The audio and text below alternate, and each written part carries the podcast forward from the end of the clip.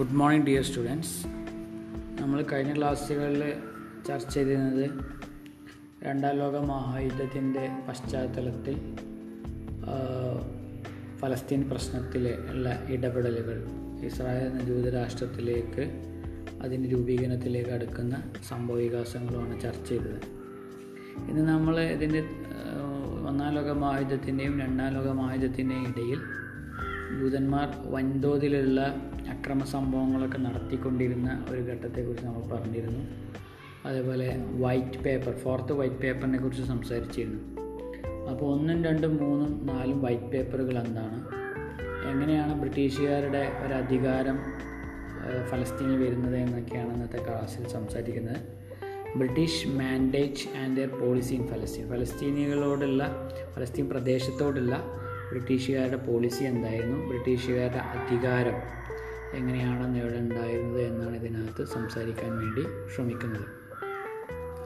നിങ്ങൾക്കറിയാം ഫലസ്തീൻ എന്ന് പറയുന്ന പ്രദേശം സെമിറ്റിക് മതങ്ങളെ ഷേമിന്റെ പിന്തുടർച്ചക്കാരായ അബ്രഹത്തിന്റെ മകൻ പേരക്കുട്ടിയായ ഷേമിന്റെ പിന്തുടർച്ചാവകാശിയായിട്ടുള്ള എല്ലാ മതങ്ങൾക്കും ഉദാഹരണത്തിന് ഉദാഹരണത്തിന് നമ്മുടെ ക്രിസ്ത്യാനിറ്റി ആണെങ്കിലും ജുദായിഷ് ആണെങ്കിലും ഇസ്ലാം ആണെങ്കിലും മുസ്ലിംസ് ആണെങ്കിലും ഒക്കെ പ്രധാനപ്പെട്ട ഒരു ഫലസ്തീൻ പ്രത്യേകിച്ച് ജെറൂസലേം എന്ന് പറയുന്നത്. അവിടെ അതിന്റെ ഒരു ചരിത്രം നമ്മൾ നോക്കുമ്പോൾ അറബികളായിരുന്നു ഏറ്റവും കൂടുതൽ അവിടെ ഉണ്ടായിരുന്നതെന്ന് നമ്മൾ മനസ്സിലാക്കിയിരുന്നു. അറബികളുടെ വൻതോതിലുള്ള അറബികളുടെ ഒരു സ്വാധീനം അവിടെ വരുന്നത് റോമ സാമ്രാജ്യം ഉണ്ടായി ഒന്നാം നൂറ്റാണ്ടോടുകൂടി അവിടുന്ന് ഡിസ്പ്ലേസ് ചെയ്യപ്പെടുന്ന ജൂതന്മാർക്ക് ശേഷം. ഉമയ്യത്തുകളുടെ കൈവശം വരുമ്പോഴാണ്. മുവാവിയൊക്കെ വരുന്ന സമയത്താണ് ഈ ഫലസ്തീൻ പ്രദേശം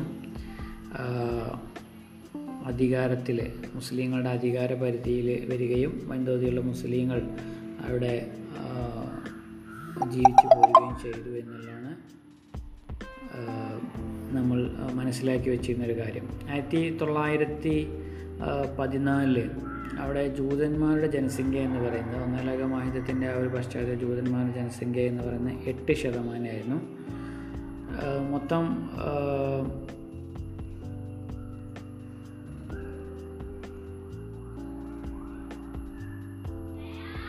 അതേപോലെ അവരുടെ ആ, കൈവശം ഉണ്ടായിരുന്ന ഭൂമിയുടെ പരിധി എന്ന് പറയുന്നത് മൂന്ന് ശതമാനമായിരുന്നു. അപ്പോൾ ബാക്കിയുള്ള തൊണ്ണൂറ്റി രണ്ട് ശതമാനം അറബികളും അല്ലെങ്കിൽ പിന്നെ അവിടെയുള്ള താമസക്കാരും അവരുടെ പ്രദേശവും കൈവശം വെച്ച് വരുന്നത് അറബ് ജനതയായിരുന്നു എന്നുള്ളത് നമ്മൾ മനസ്സിലാക്കുക. ആ, ആദ്യ കാലഘട്ടങ്ങളിലൊക്കെ ഈ ഒരു കാലഘട്ടത്തിലൊക്കെ ജൂതന്മാരും അറബികളും നല്ല ഒരു ബന്ധമാണ് കാത്തു സൂക്ഷിച്ചിരുന്നത് എന്നും നമ്മൾ തിരിച്ചറിയപ്പെടുന്നു. പിൽക്കാലത്ത് സൈക്കസ് പിക്കോട്ട് എഗ്രിമെന്റിന്റെ ഭാഗമായിട്ട് സൈക്കസ് സ്പീക്കോട്ട് എഗ്രിമെന്റ് വരുന്നത് ഒന്നാം ലോക മഹായുദ്ധത്തിന് ശേഷമാണ്. ഒന്നാം ലോക മഹായു മഹായുദ്ധത്തിന് ശേഷം ഫ്രാൻസിന്റെയും ബ്രിട്ടന്റെയും വിദേശകാര്യ മന്ത്രിമാരാണ് മന്ത്രിമാരാണ് സൈക്കസ് പിക്കോട്ട് അവർ നടത്തിയിട്ടുള്ള ഒരു എഗ്രിമെന്റിന്റെ ഫലമായിട്ടാണ് ഈ ഫലസ്തീൻ പ്രദേശം ബ്രിട്ടന്റെ അധിനിവേശത്തിൽ നിയന്ത്രണത്തിൽ വരുന്നത്. ബ്രിട്ടീഷ് മാൻഡേറ്റ് എന്നാണ് പറയുന്നത്. അങ്ങനെ ബ്രിട്ടീഷുകാരുടെ അധികാര പരിധിയിൽ വരുമ്പോൾ ഫലസ്തീനെ കുറിച്ചിട്ട് ബ്രിട്ടന് വലിയ ഒരു ധാരണയൊന്നും ഉണ്ടായിരുന്നില്ല ഒട്ടോമൻ ടക്സിന്റെ കൈവശമായിരുന്നു. ഒട്ടോമൻ തുർക്കികളുടെ അധികാരം ഒന്നാം ലോക കൂടി ഇല്ലാതാകുമ്പോൾ ആണ് ആ ഒരു സ്പേസിലേക്കാണ് ബ്രിട്ടൻ തങ്ങളുടെ ഒരു കോളനിവൽക്കരണത്തിലേക്ക് ഫലസ്തീനിൽ എത്തിക്കുന്നത്. സ്വാഭാവികമായിട്ടും ഈ ഇതിന്റെ ഒരു പിന്നെ പിന്നെന്താ ഭൂപരിധിയെക്കുറിച്ചോ അതുപോലെ തന്നെ അതിന്റെ പിന്നെ പറയാം ടെറിട്ടറിനെ കുറിച്ചിട്ടൊന്നും വലിയൊരു ധാരണ ബ്രിട്ടീഷുകാർക്ക് ഉണ്ടായിരുന്നില്ല ഫലസ്തീനെ കുറിച്ച് എന്നുള്ളതാണ് വാസ്തവം.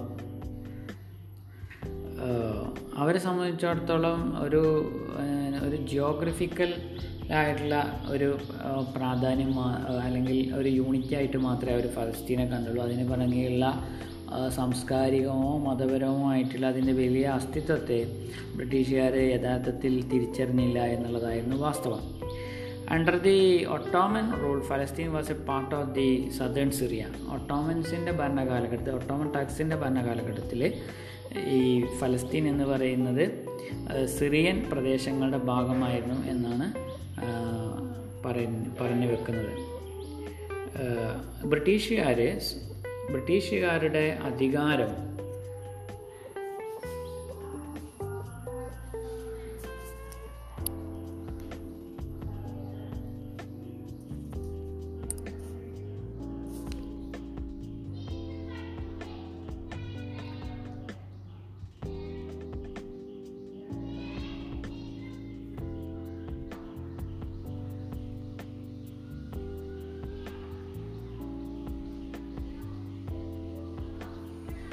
ബ്രിട്ടീഷുകാരെ അധികാര പരിധിയിലേക്ക് ഞാൻ നോട്ടെടുക്കുകയായിരുന്നു ആഹ് പരിധിയിലേക്ക് വരുന്നതോടുകൂടി അതുവരെ ഉണ്ടായിരുന്ന ഒരു അവസ്ഥാവിശേഷത്തിൽ നിന്നും വലിയ മാറ്റമാണ് ഉണ്ടാകുന്നത്.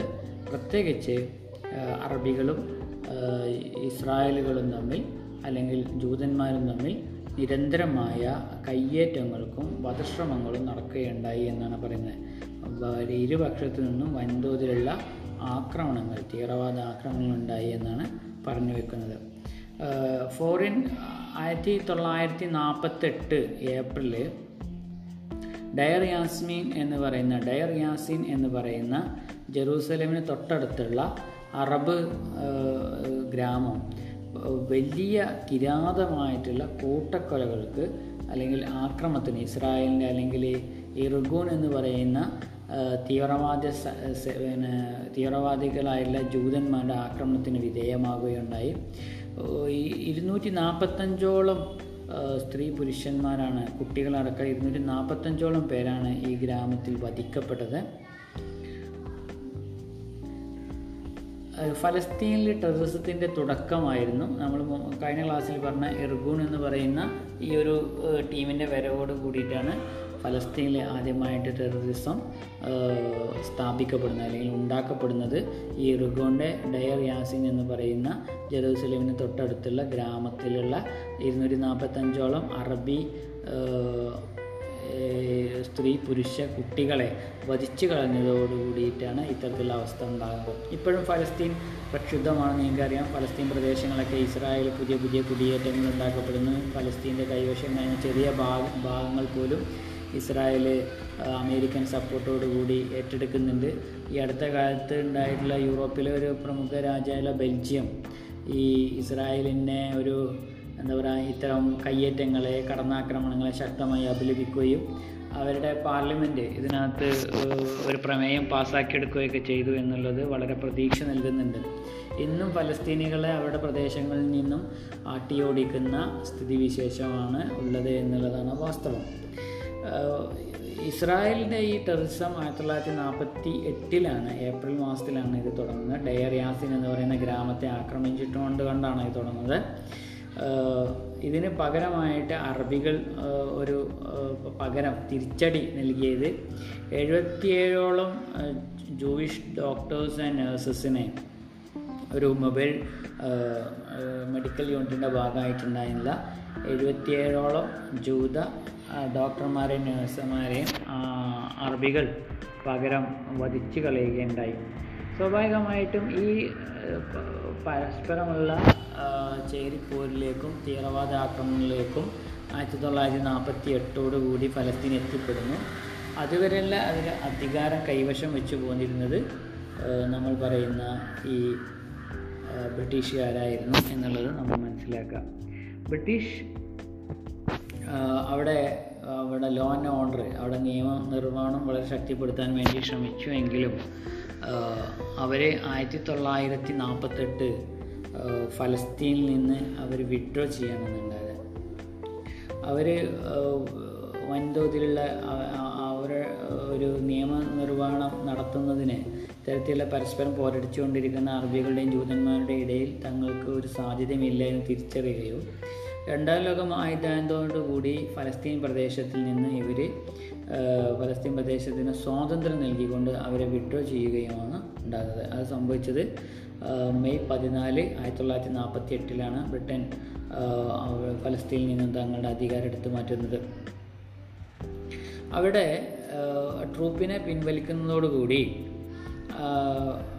അതായത് അധികാര കൈമാറ്റത്തിന്റെ യാതൊരുവിധ ചർച്ചയോ അറബികൾക്കോ ജൂതന്മാർക്കോ അധികാരം കൈമാറുന്നതിനെ കുറിച്ച് യാതൊരു ചർച്ചയും നടക്കുന്നതിന് മുമ്പ് തന്നെ ബ്രിട്ടൻ അവരുടെ ട്രൂപ്പിനെ അല്ലെങ്കിൽ അവരുടെ സൈന്യത്തെ ഈ പ്രദേശത്ത് നിന്ന് പിൻവലിച്ചു എന്നുള്ളതാണ് പറയപ്പെടുന്നത്. സ്വാഭാവികമായിട്ടും യൂണിയനിലുണ്ടായിരുന്ന ഫലസ്തീൻ പ്രദേശം ജൂതന്മാർക്കും അറബികൾക്കും ഭാഗിച്ചു കൊടുക്കുക എന്ന് പറയുന്ന യുണൈറ്റഡ് നേഷൻ ഓർഗനൈസേഷന്റെ ആ പ്ലാൻ അത് നടപ്പിലാക്കുന്നതിനോ അതിലെന്തെങ്കിലും ഒരു തീരുമാനമെടുക്കുന്നതിനോ ഈ ബ്രിട്ടൻ തയ്യാറായില്ല.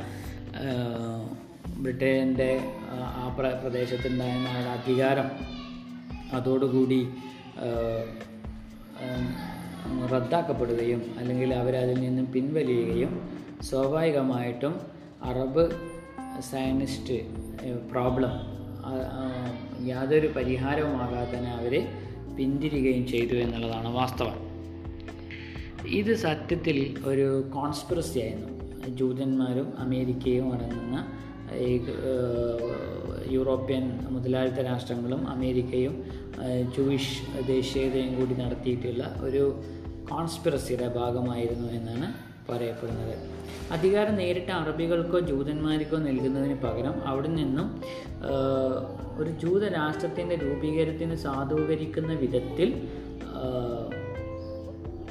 ബ്രിട്ടൻ തന്റെ തങ്ങളുടെ സൈന്യത്തെ പിൻവലിച്ചു എന്നുള്ളത് ഒരു കോൺസ്പിറസി ആയിട്ടാണ് പിൽക്കാല രാഷ്ട്രീയ സാമൂഹിക മേഖലയിലുള്ള പണ്ഡിതന്മാർ തിരിച്ചറിയപ്പെടുന്നത്. സ്വാഭാവികമായിട്ടും ഇത്തരത്തിലുള്ള ഈ നീക്കം കൊണ്ട്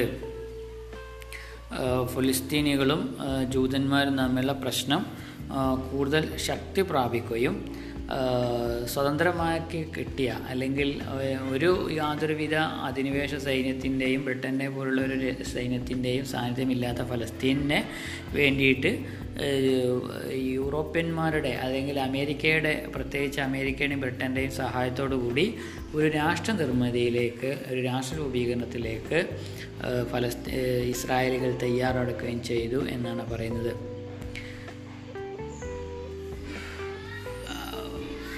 ബ്രിട്ടന്റെ സൈന്യം ഫലസ്തീൻ പ്രദേശത്തിൽ നിന്ന് പിൻവാങ്ങിയ മണിക്കൂറുകൾക്ക് ആകം തന്നെ ബ്രിട്ടന്റെ ഫലസ്തീനിലുണ്ടായിരുന്ന സയനിസ്റ്റ് ലീഡറായിട്ടുള്ള ബെൻ ഗാരിയോൺ സയനിസ്റ്റ് ലീഡറായിട്ടുള്ള ബെൻ ഗാരിയോൺ ഒരു ഇസ്രായേൽ എന്ന് രാഷ്ട്രം പ്രഖ്യാപിക്കുകയുണ്ടായി. തെല്ലാവീവിൽ നിന്ന് ഇസ്രായേൽ എന്ന രാഷ്ട്രം പ്രഖ്യാപിക്കുകയുണ്ടായി.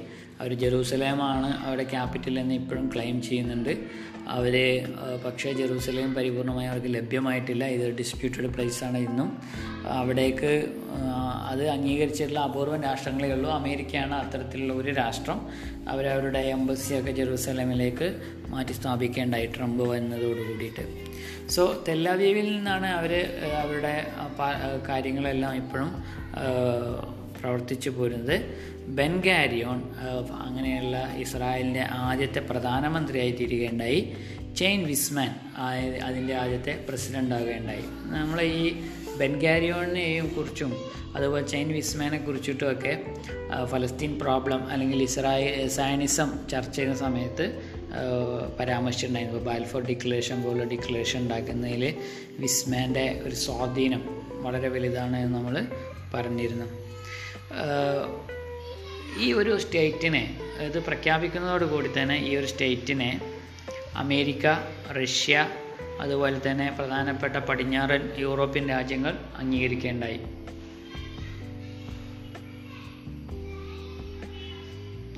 അവർ തിരിച്ചറിഞ്ഞ ഒരു കാര്യം ഈ റഷ്യയുമായിട്ടുള്ള ഇടപാടുകളേക്കാൾ കൂടുതൽ സൗകര്യമായിട്ടുള്ള ജൂത കുടി ജൂതന്മാരുടെ കുടിയേറ്റത്തിന് അവരുടെ രാഷ്ട്രീയ അസ്തിത്വത്തിന് നിലനിൽപ്പിനൊക്കെ ഏറ്റവും നല്ലത് അമേരിക്കൻ പക്ഷം ചേരലാണ് എന്ന് ഇവർ തീരുമാനിക്കുകയും അമേരിക്കയുമായി ഇസ്രായേൽ ഒരു നല്ല രാഷ്ട്രീയ ബന്ധം ഉടലെടുക്കുകയും ചെയ്തു.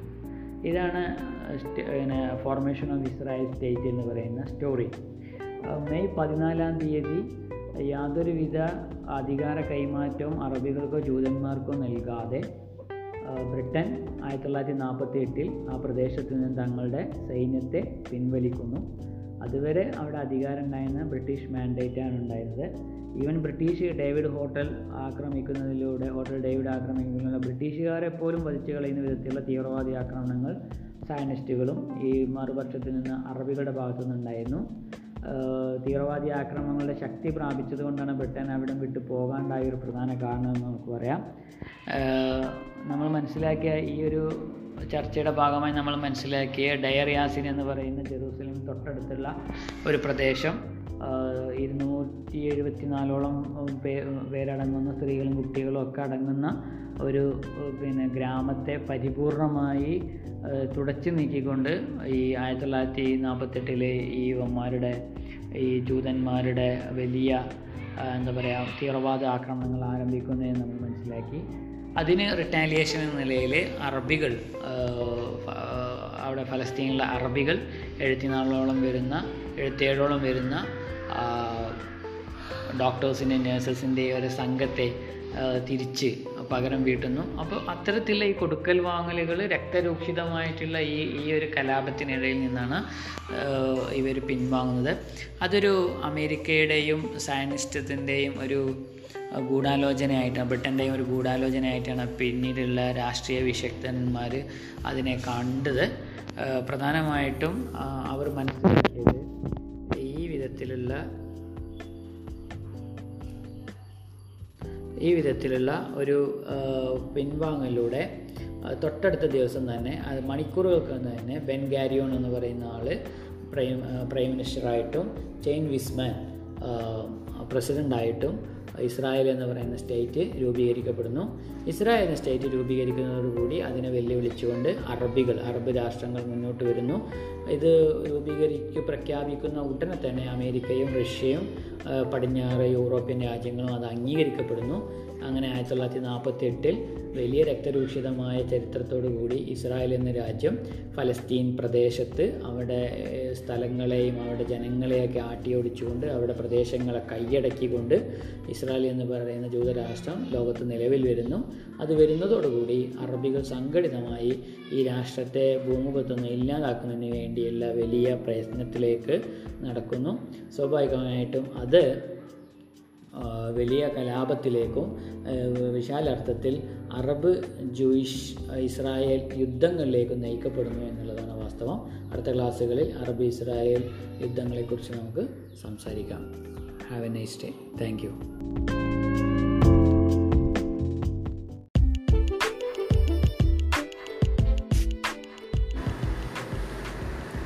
Good morning, dear. Today we can discuss about the Arab Israel War of 1948 to 1948 to 1949 and it is also known as First Arab Israel War. ആയിരത്തി തൊള്ളായിരത്തി നാൽപ്പത്തെട്ട് നാൽപ്പത്തൊമ്പത് കാലഘട്ടത്തിൽ ഇസ്രായേൽ എന്ന ജൂതരാഷ്ട്രം ഉണ്ടായ ഉടനെ തന്നെ ഒരു അറബ് ഇസ്രായേൽ യുദ്ധം ഉണ്ടാകുകയുണ്ടായി അറബികൾ ഇസ്രായേലിന്റെ ഏകപക്ഷീയമായ പാർട്ടീഷൻ പ്ലാൻ യു എൻ നടപ്പിലാക്കുന്നതിന് മുമ്പ് തന്നെ ബ്രിട്ടീഷുകാർ അവരുടെ ട്രൂപ്പിനെ പിൻവലിക്കുകയും തൊട്ടടുത്ത ദിവസം തന്നെ ബെൻഗാരിയോണും ചൈൻ ബിസ്മാനും പ്രസിഡന്റും പ്രധാനമന്ത്രിയുമായി അധികാരമേൽക്കുകയും ചെയ്യുന്ന ആ ഒരു വഞ്ചനയ്ക്കെതിരെ അറബികൾ ശക്തമായിട്ട് പ്രതികരിക്കുകയുണ്ടായി.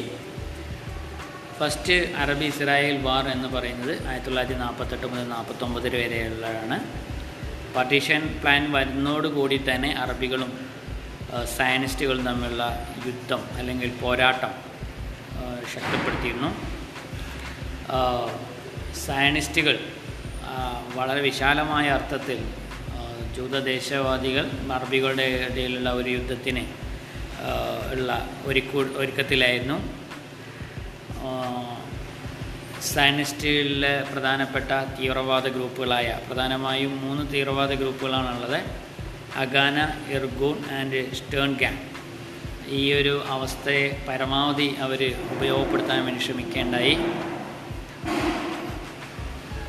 അവർക്ക് പാർട്ടിഷൻ പ്ലാനിൽ പരാമർശിക്കുന്ന പ്രദേശങ്ങളുടെയൊക്കെ മേധാവിത്വം നേടിയെടുക്കുന്നതിന് ഇത്തരം തീവ്രവാദ തീവ്രവാദ സ്വഭാവമുള്ള ജൂത ദേശീയതയുടെ വക്താക്കൾ ശ്രമിക്കുകയുണ്ടായി എന്നാണ് പറഞ്ഞു വരുന്നത്.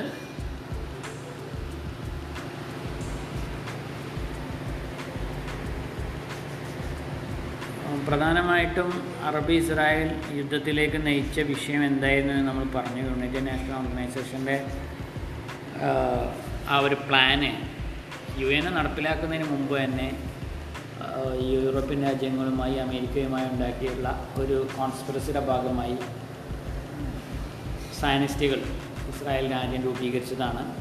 ഈ ഒരു അവസരം മുതലെടുത്ത് അവിടെ ഉണ്ടായിരുന്ന തീവ്രവാദ ഗ്രൂപ്പുകൾ ശക്തമായിട്ട് പലസ്തീൻ പ്രദേശങ്ങളുടെ നിയന്ത്രണം അവരുടെ യു എൻ പരാമർശത്തിലുണ്ടായിരുന്ന പ്രദേശങ്ങളെ നിയന്ത്രണം ഏറ്റെടുക്കുന്നതിന് വേണ്ടി ശ്രമിച്ചു. സ്വാഭാവികമായിട്ടും ഇരു വിഭാഗങ്ങളും പലയിടങ്ങളിലായിട്ട് വലിയ ചേരിപ്പോരുകൾ പരസ്പരമുള്ള ഏറ്റുമുട്ടലുകൾ ഈവൻ രണ്ട് വിഭാഗം ആൾക്കാരുടെയും ജീവൻ ഹനിക്കുന്ന വിധത്തിലുള്ള പരസ്പര പോരാട്ടങ്ങളിലേക്ക് ഈ ഒരു കാലഘട്ടം ഫലസ്തീൻ സാക്ഷ്യം വഹിച്ചു. ഏപ്രിൽ ആയിരത്തി തൊള്ളായിരത്തി നാൽപ്പത്തി എട്ടിന് അറബ് വില്ലേജായ ഡയർ യാസ്മിൻ ഡയർ യാസ്മിൻ എന്ന് പറയുന്ന ജെറൂസലേമിന് തൊട്ടടുത്തുള്ള ഒരു ഗ്രാമമാണ്. അവിടെ ഇർഗൂൺ എന്ന് പറയുന്ന നമ്മളിത് മുമ്പ് പരാമർശിച്ചിട്ടുണ്ട്. തീവ്രവാദ വിഭാഗം ജൂത തീവ്രവാദ വിഭാഗം ഒരു വലിയ ആക്രമണം നടത്തുകയുണ്ടായി. ഇരുന്നൂറ്റി നാൽപ്പത്തഞ്ചോളം ആൺകുട്ടികളും പെൺകുട്ടികളും പുരുഷനും സ്ത്രീയും ഒക്കെ അടങ്ങുന്ന ഒരു വലിയ കൂട്ടം ഗ്രാമത്തിലുണ്ടാകുന്ന എല്ലാ ജനങ്ങളെയും കൊന്നൊടുക്കുകയുണ്ടായി. ഡയർ യാസിൻ യാസിനിൽ ഈ ഫലസ്തീനിൽ ടെററിസത്തിന്റെ തുടക്കം ഇതായിരുന്നു. ഇതിന് പകരമായി അവർ ചെയ്തത് ജൂതൻ ഡോക്ടർമാരുടെ നഴ്സുമാരടങ്ങുന്ന എഴുപത്തേഴ് പേരുടെ ഒരു സംഘത്തെ മൊബൈൽ മെഡിക്കൽ സംഘത്തെ തിരിച്ചടിക്കാനുണ്ടായത് എന്ന് നമ്മൾ പറഞ്ഞു.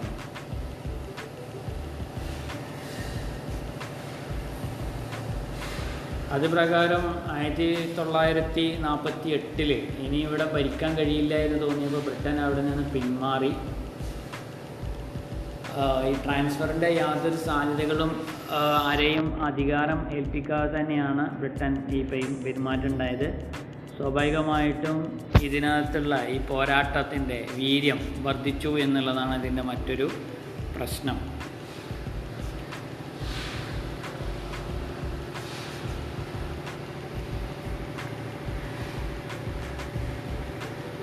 ഇവർ പെട്ടെന്ന് ഇതിൽ നിന്ന് പിൻവാങ്ങുന്നതോടുകൂടി സയനിസ്റ്റ് രാജ്യമായി ഇസ്രായേൽ നിലവിൽ വരുന്നു. അതിന്റെ ആദ്യത്തെ പ്രസിഡന്റായി ഫസ്റ്റ് പ്രൈം മിനിസ്റ്ററായി ബെൻഗാരിയോണും അതുപോലെ തന്നെ ആദ്യത്തെ പ്രധാനമന്ത്രിയായി ചെയിൻ വിസ്മാനും അധികാരത്തിൽ വരുന്നു എന്നുള്ളതാണ് പറഞ്ഞത്. അമേരിക്ക അടക്കമുള്ള റഷ്യ അടക്കമുള്ള പടിഞ്ഞാറൻ ലോകരാഷ്ട്രങ്ങൾ ഇതിനെ അംഗീകരിക്കുന്നു. ഇസ്രായേൽ തിരിച്ചറിയുന്ന ഒരു വസ്തുത തങ്ങളുടെ ലക്ഷ്യങ്ങൾ നേടിയെടുക്കുന്നതിന് റഷ്യയേക്കാൾ കൂടുതൽ സഹായകമായിരിക്കുക അമേരിക്കയാണ് എന്ന തിരിച്ചറിവോടുകൂടി ഒരു അമേരിക്കൻ പക്ഷത്തേക്കുള്ള ഒരു ചായവ് ഇസ്രായേൽ കാണിക്കുന്നു എന്നുള്ളതാണ് നമ്മൾ സംസാരിച്ചത്.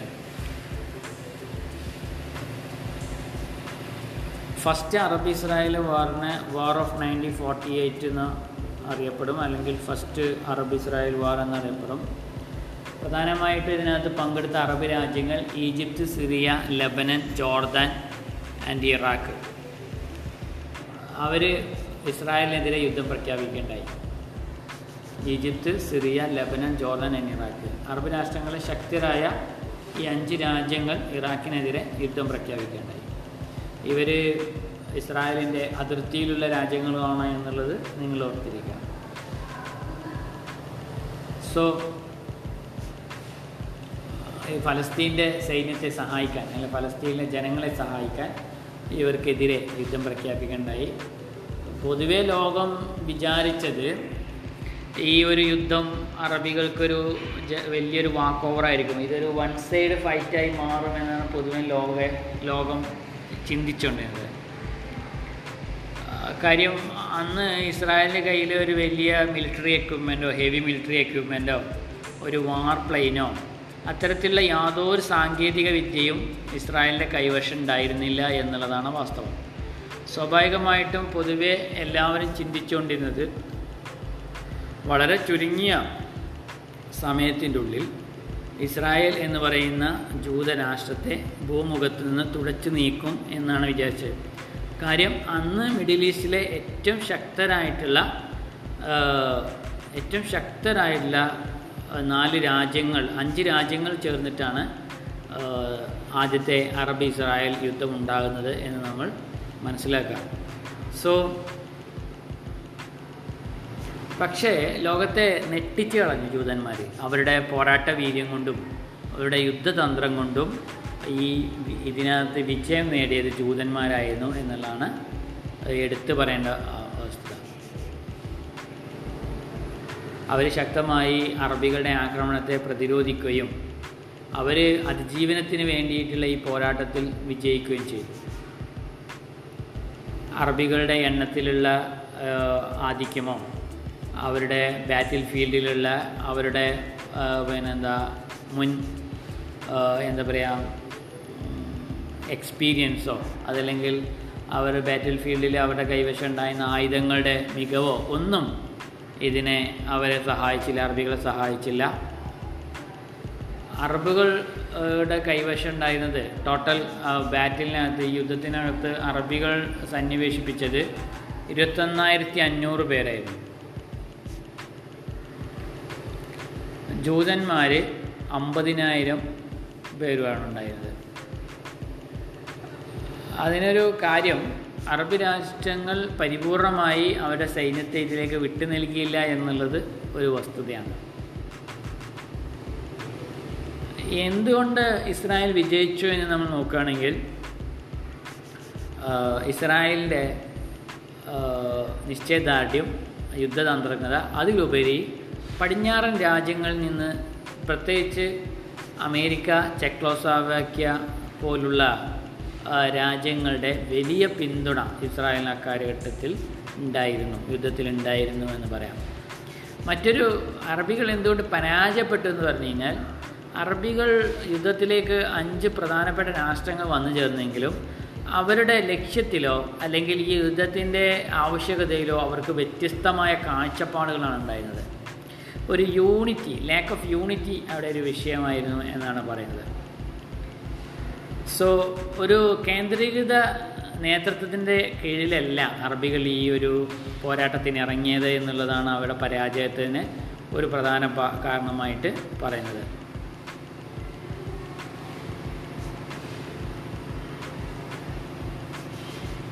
സ്വാഭാവികമായിട്ട് അറബികൾക്കിടയിൽ തന്നെ ഒട്ടനവധി അതിർത്തി തർക്കങ്ങളുണ്ടായിരുന്നു. ഈജിപ്തിനും ജോർദാനും അതുപോലെ തന്നെ ഇറാഖിനും ഒക്കെ ഒട്ടനവധി അതിർത്തി തർക്കങ്ങൾ ഈ രാജ്യങ്ങൾ സിറിയ ഇറാൻ ഇറാഖൊക്കെ പരസ്പരം അവർക്ക് അതിർത്തി തർക്കങ്ങൾ ഉള്ളതുകൊണ്ട് ഉള്ളത് കൊണ്ട് തന്നെ ഇസ്രായേൽ എന്ന് പറയുന്ന ജൂത രാഷ്ട്രത്തെ ഇല്ലാതാക്കണം എന്ന് അവർക്ക് ആഗ്രഹം ഉണ്ടായിരുന്നെങ്കിൽ പോലും അവർക്കിടയിൽ പോലും ഒരു നിശ്ചിതമായ ലക്ഷ്യം ഉണ്ടായിരുന്നില്ല. അതായിരുന്നു അവരുടെ പരാജയത്തിലുണ്ടായ ഒരു കാരണം. അവർ പരസ്പരമുള്ള ശത്രുതയായിരുന്നു ഒരർത്ഥത്തിൽ ഉണ്ടായിരുന്നത് എന്നാണ് പറയുന്നത്. ശത്രുവിന്റെ എതിരെയുള്ള ശത്രു മിത്രം എന്നുള്ള അടിസ്ഥാനത്തിൽ മാത്രമാണ് അവർ ഇസ്രായേലിനെതിരെ തിരിഞ്ഞത് എന്നാണ് പറയുന്നത്.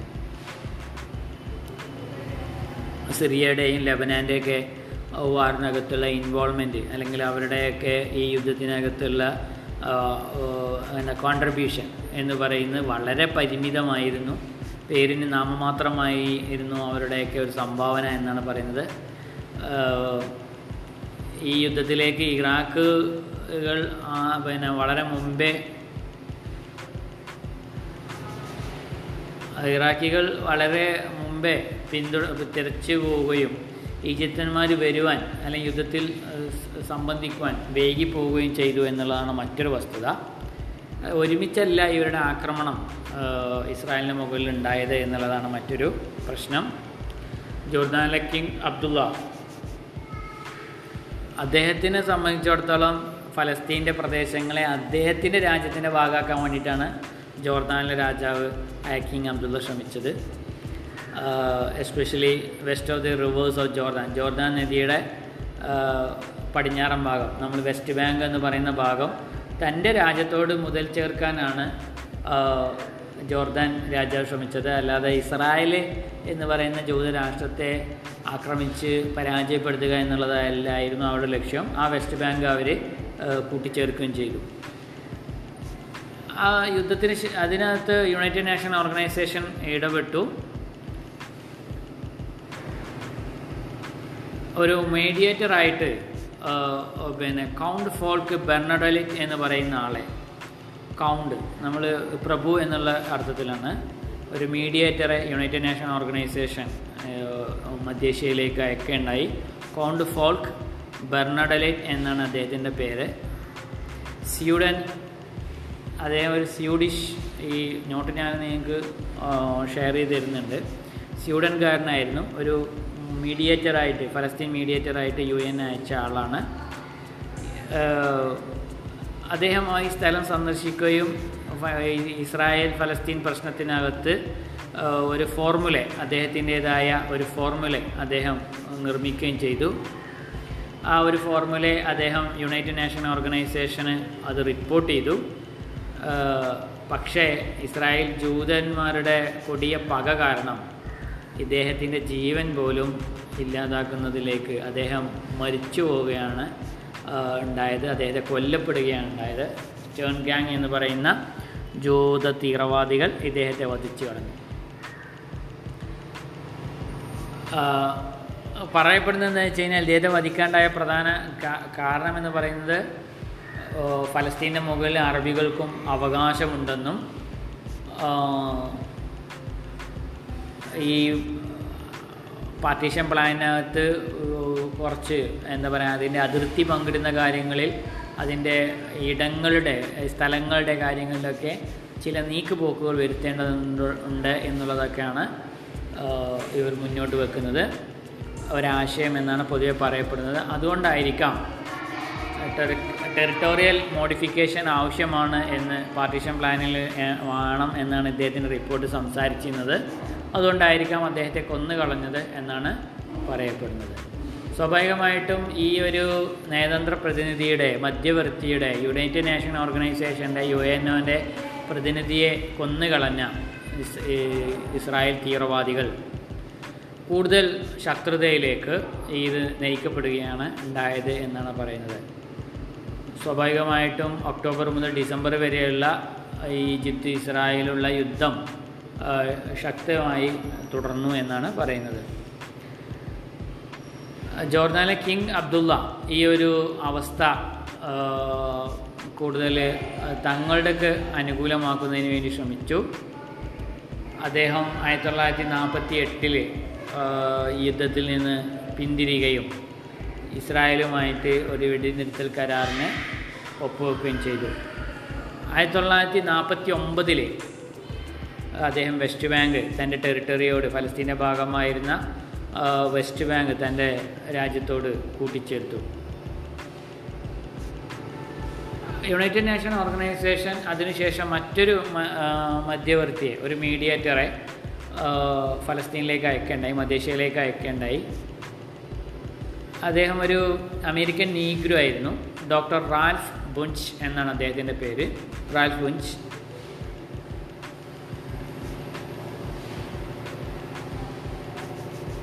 ഇസ്രായേലിനും അറബികൾക്കും ഇടയിൽ ഒരു യുദ്ധവിരാമ കരാറിൽ എത്തിക്കുന്നതിൽ ഈ അമേരിക്കൻ നയതന്ത്ര പ്രതിനിധിക്ക് കഴിഞ്ഞു എന്ന് വേണം പറയാൻ. ഈ ഒരു യുദ്ധവിരാമത്തോടു കൂടി ഇസ്രായേലിന് ഇരുപത്തൊന്ന് ശതമാനം കൂടുതൽ ഭൂമി പാർട്ടീഷനിൽ ഉണ്ടായിരുന്ന ആയിരത്തി തൊള്ളായിരത്തി നാൽപ്പത്തി ഏഴിൽ യുണൈറ്റഡ് നാഷൻ ഓർഗനൈസേഷൻ അതിന്റെ പാർട്ടീഷൻ പ്ലാനിൽ പറഞ്ഞതിനേക്കാൾ ഇരുപത്തൊന്ന് ശതമാനം കൂടുതൽ ഭൂമി ലഭ്യമായി. ജെറൂസലേം ഇസ്രായേലിന്റെയും ജോർദാന്റെയും ഇടയിൽ വിഭജിച്ചു. ഗാസ സ്ട്രിപ്പ് അതുപോലെ തന്നെ ഈജിപ്ത് ഏറ്റെടുത്തു. അത് സ്വാഭാവികമായിട്ടും ഒരു അറബ് ഫലസ്തീൻ എന്ന് പറയുന്ന സ്വതന്ത്ര രാഷ്ട്രം അതോടുകൂടി ഇല്ലാതായി എന്നുള്ളതാണ്. ഫലസ്തീനികളെ സഹായിക്കാൻ വേണ്ടി ഓടിക്കൂടിയ അല്ലെങ്കിൽ പക്ഷം ചേർന്ന അറബികൾ Egypt west bank Jordan west bank എടുത്തു. അതേപോലെ ജെറൂസലേമിനെ വിഭജിച്ചു. ഇസ്രായേലിന്റെ കൂടെ. അതേപോലെ ഈജിപ്ത് ഗാസ സ്ട്രിപ്പ് എടുത്തു. ഫലസ്തീനികൾക്ക് ഒരു സ്വന്തം രാഷ്ട്രം നിർമ്മിക്കാൻ വേണ്ട ആവശ്യമായുള്ള ഭൂ ഭൂമി സഹായിക്കാൻ കൂടി കൂടിയ ജോർദാനികളും ഈജിപ്ത്യന്മാരും പങ്കിട്ടെടുത്തു എന്നുള്ളതാണ് വാസ്തവം. സ്വാഭാവികമായിട്ടും ഈ ഒരു ഒന്നാമത്തെ അറബ് ഇസ്രായേൽ കോൺഫ്ലിക്റ്റ് എന്ന് പറയുന്നത് ഫലസ്തീൻ രാഷ്ട്രനിർമ്മിതിയുടെ രാഷ്ട്ര നിർമ്മിതിയുടെ മുകളിലടിച്ച ഒരു ആണിയായി പോയി എന്നുള്ളതാണ് വാസ്തവം. അറബികൾ അതിനകത്ത് പരാജയപ്പെട്ടു. യൂണിറ്റി ഇല്ലാതിരുന്നതാണ് കാര്യം. ഈജിപ്തും ലബനനും സിറിയയും ഇറാഖുമാണ് അതിനകത്ത് പങ്കെടുത്തത്. ജോർദാനുമാണ് പങ്കെടുത്തത്. അവർക്ക് അവരുടേതായ ലക്ഷ്യങ്ങളും താല്പര്യങ്ങളും ഉണ്ടായിരുന്നു. അമ്പതിനായിരത്തോളം ഇസ്രായേൽ സൈനികരുണ്ടായിരുന്നു. ഇരുപത്തൊന്നായിരം സംതിങ് ആണ് സഖ്യസേന ഉണ്ടായത്. ലോകത്തെ ആകെ ഞെട്ടിച്ചുകൊണ്ട് ഇസ്രായേലുകൾ ഇതിനകത്ത് വിജയിക്കുകയും ചെയ്തു. അവർക്ക് ചെക്കോസ്ലാവാക്യയുടെയും അമേരിക്കയുടെയും വലിയ സഹായം ഈ യുദ്ധത്തിനകത്ത് ഉണ്ടായിരുന്നു എന്ന് പറഞ്ഞുകൊണ്ട് നമുക്ക് ഈ ക്ലാസ് ചർച്ച ഇവിടെ അവസാനിപ്പിക്കാം thank you have a nice day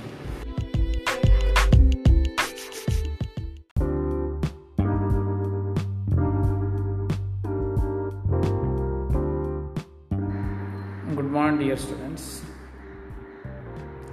Today we can discuss about the, the Sinai War of 1956. The last class we discussed the first Arab-Israel War 1948 to 49. Israel എന്ന് പറയുന്ന ജൂതരാഷ്ട്രം ഉണ്ടായ ഉടനെ നടന്നിട്ടുള്ള ഒരു യുദ്ധമായിരുന്നു അത്. അറബികൾ ഒരു പക്ഷത്തും ഇസ്രായേൽ മറ്റൊരു പക്ഷത്തുമായിരുന്നു. ആ യുദ്ധത്തിൽ വിജയിച്ചത് ഇസ്രായേലാണ്. ചെക്കോസ്ലോവാക്യയുടെയും അമേരിക്കയുടെയും സപ്പോർട്ട് വൻതോതിൽ ഇസ്രായേൽ ഉണ്ടായിരുന്നു. ഇസ്രായേലുണ്ടായിരുന്ന ഡയറിയാസിൻ എന്ന് പറഞ്ഞ സംഭവം. അതാണ് സത്യത്തിൽ ആ യുദ്ധത്തിലേക്ക് നയിച്ചൊരു പ്രധാന കാര്യം. അത് ഒരു വില്ലേജിൽ ഡയറിയാസിൻ എന്ന് പറഞ്ഞ വില്ലേജിൽ ഇരുന്നൂറ്റി നാൽപ്പത്തഞ്ചോളം മനുഷ്യരെ കുട്ടികളും സ്ത്രീകളും അടക്കമുള്ള ഇരുന്നൂറ്റി നാൽപ്പത്തഞ്ചോളം ആൾക്കാർ ആ മനുഷ്യന്മാരെ ഇസ്രായേലി തീവ്രവാദ സംഘടന കൊന്നൊടുക്കുന്നു. അതിന് പകരമായി എഴുപത്തേഴോളം ജൂത മെഡിക്കൽ സംഘത്തെ ഇസ്രായേലുകൾ തിരിച്ചും പകരം വിട്ടുന്നു ആയിരത്തി തൊള്ളായിരത്തി നാൽപ്പത്തി എട്ടിൽ ഈ പ്രദേശത്ത് നിന്ന് ബ്രിട്ടൻ പിന്മാറുന്നു. മെയ് പതിനാലിന് തൊട്ടടുത്ത ദിവസം തന്നെ ഇസ്രായേൽ തെല്ലവീവ് കേന്ദ്രമാക്കി രൂപീകരിച്ചു. അത് അമേരിക്ക അടക്കമുള്ള ഫ്രാൻസ് അടക്കമുള്ള യു എസ് എസ് ആർ അടക്കമുള്ള പടിഞ്ഞാറൻ രാഷ്ട്രങ്ങൾ അംഗീകരിക്കുന്നു. ഇതിനെതിരെ അറബ് രാഷ്ട്രങ്ങൾ ശക്തമായിട്ടുള്ള യുദ്ധം പ്രഖ്യാപിക്കുന്നു. ഈജിപ്തിന്റെയും സിറിയയുടെയും ലെബനൻ ജോർദൻ ഇറാഖ് പോലുള്ള രാജ്യങ്ങളുടെ ഒരു സഖ്യമാണ് ഈ യുദ്ധത്തിൽ പങ്കാളിയായത്. പക്ഷേ യുദ്ധം അറബികളെ സംബന്ധിച്ചിടത്തോളം കനത്ത നഷ്ടമാണ് ഉണ്ടാക്കിയത്. ഒരു കാര്യം ജൂതന്മാർക്കിടയിലുള്ള വലിയ ഐക്യം അമ്പതിനായിരത്തോളം വരുന്ന ജൂത സൈനികരും ഇരുപത്തിയൊന്നായിരത്തി അഞ്ഞൂറോളം വരുന്ന അറബ് റെഗുലർ ഫോഴ്സുമാണ് ഉണ്ടായിരുന്നത്. അതിനകത്ത് പരാജയത്തിനുണ്ടായ ഒരു പ്രധാന കാരണം അറബികൾക്കകത്തുണ്ടായിരുന്ന ഒരു ഏകീകൃതം ഏകത്വം ഇല്ലാത്തതായിരുന്നു എന്ന് നമ്മൾ മനസ്സിലാക്കിയിരുന്നു. അതേസമയം ജൂതന്മാരുടെ ജീവൻ മരണ പോരാട്ടമായിരുന്നു. അത് അതിന്റെ അടിസ്ഥാനത്തിൽ എല്ലാവരും വിചാരിച്ചത് ഈ അറബ് ദേ ഏഹ് ദേശീയവാദികളായിട്ടുള്ള അറബ് രാജ് രാഷ്ട്രങ്ങളുടെ ഈ സഖ്യം നിമിഷങ്ങൾക്കകം ഇസ്രായേൽ എന്ന് പറഞ്ഞ ജൂതരാഷ്ട്രത്തെ പിഴുതെറിയുമെന്നാണ് വിശ്വസിച്ചത്. പക്ഷേ അറബികൾക്കകത്തുണ്ടാകുന്ന ഒരു ഏകീകൃത നേതൃത്വത്തിന്റെയോ അതല്ലെങ്കിൽ അവരുടെ യുദ്ധതന്ത്രത്തിലൊക്കെ വലിയ പാളിച്ചകൾ പറ്റി പലരും യുദ്ധത്തിന് എത്തിയത് വൈകിട്ടും മറ്റു പലരും നേരത്തെ പോവുകയും ചെയ്തു. ജോർദാനിലെ അബ്ദുള്ള രാജാവിനെ സംബന്ധിച്ചിടത്തോളം ഈ യുദ്ധം പലസ്തീൻ പ്രദേശങ്ങളായ വെസ്റ്റ് ബാങ്ക് റിവർ ജോർദാന്റെ ഭാഗമായിട്ടുള്ള വെസ്റ്റ് ബാങ്ക് കൈവശപ്പെടുത്താൻ വേണ്ടിയിട്ടായിരുന്നു അദ്ദേഹം നിലകൊണ്ടത്. ഇതിനകത്ത് ഈ ഒരു പ്രശ്നത്തിനകത്ത് യു എൻ ഇടപെടുകയും അത് പ്രകാരം ഒരു സ്വീഡൻകാരനായിട്ടുള്ള കോൺഫോൾക്ക് ബെർണഡോൾറ്റ് എന്ന് പറയുന്ന ആളെ അവിടേക്കൊരു മീഡിയേറ്ററായിട്ട് നെഗോഷിയേറ്ററായിട്ട് ഫലസ്തീനിലേക്ക് വിടുകയും ചെയ്തു. അദ്ദേഹം ഒരു ഫോർമുല രൂപീകരിച്ച് ആ റിപ്പോർട്ട് യു എന് സബ്മിറ്റ് ചെയ്തു. പക്ഷേ അദ്ദേഹം ജൂത തീവ്രവാദികളാൽ കൊല്ലപ്പെടുകയാണ് ഉണ്ടായത് സ്റ്റേൺ ഗ്യാങ് എന്ന് പറയുന്ന ജൂത തീവ്രവാദ സഖ്യം അദ്ദേഹത്തെ വധിച്ചു കളഞ്ഞു. അദ്ദേഹത്തിന്റെ റിപ്പോർട്ട് പ്രകാരം അറബികൾക്കും ഈ പ്രദേശങ്ങളിൽ അവകാശമുണ്ടെന്നും അവർക്കും ഒരു ഒരു അറബ് രാഷ്ട്രം ആവശ്യമാണ്. ജൂതരാഷ്ട്രം പോലെ ഒരു അറബ് രാഷ്ട്രം അവർക്കും ആവശ്യമാണെന്നായിരുന്നു അദ്ദേഹത്തിന്റെ റിപ്പോർട്ടിനകത്ത് എന്നാണ് പറയപ്പെടുന്നത്.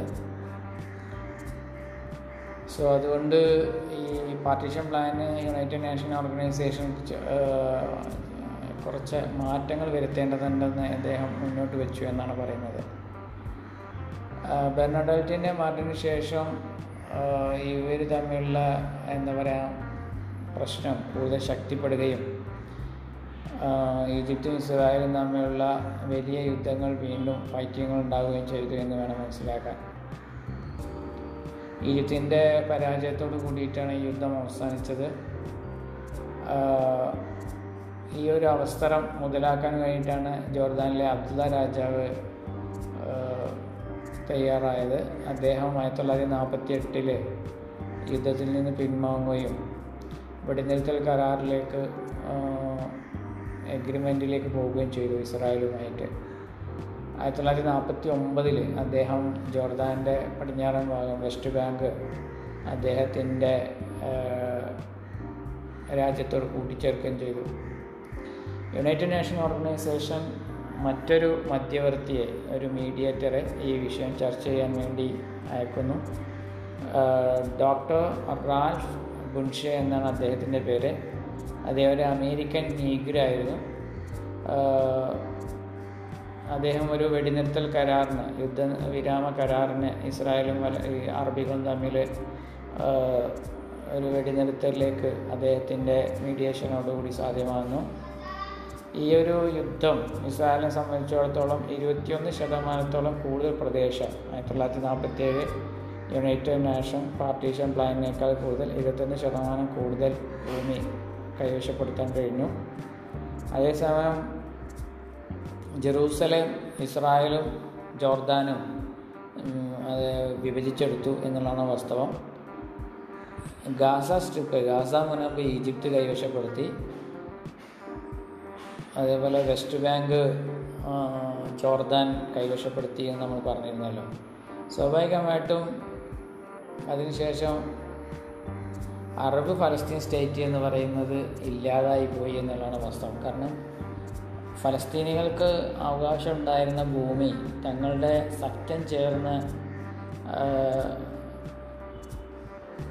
തങ്ങളുടെ കൂടെ വേട്ടക്കാരിൽ നിന്ന് ഓടി രക്ഷപ്പെടുന്നതെന്ന് തോന്നുന്ന വിധത്തിൽ കൂടെ ഓടിയ ജോർദാനും ഈജിപ്തും ഒക്കെ വിഭജിച്ചെടുക്കുകയാണ് ചെയ്തത്.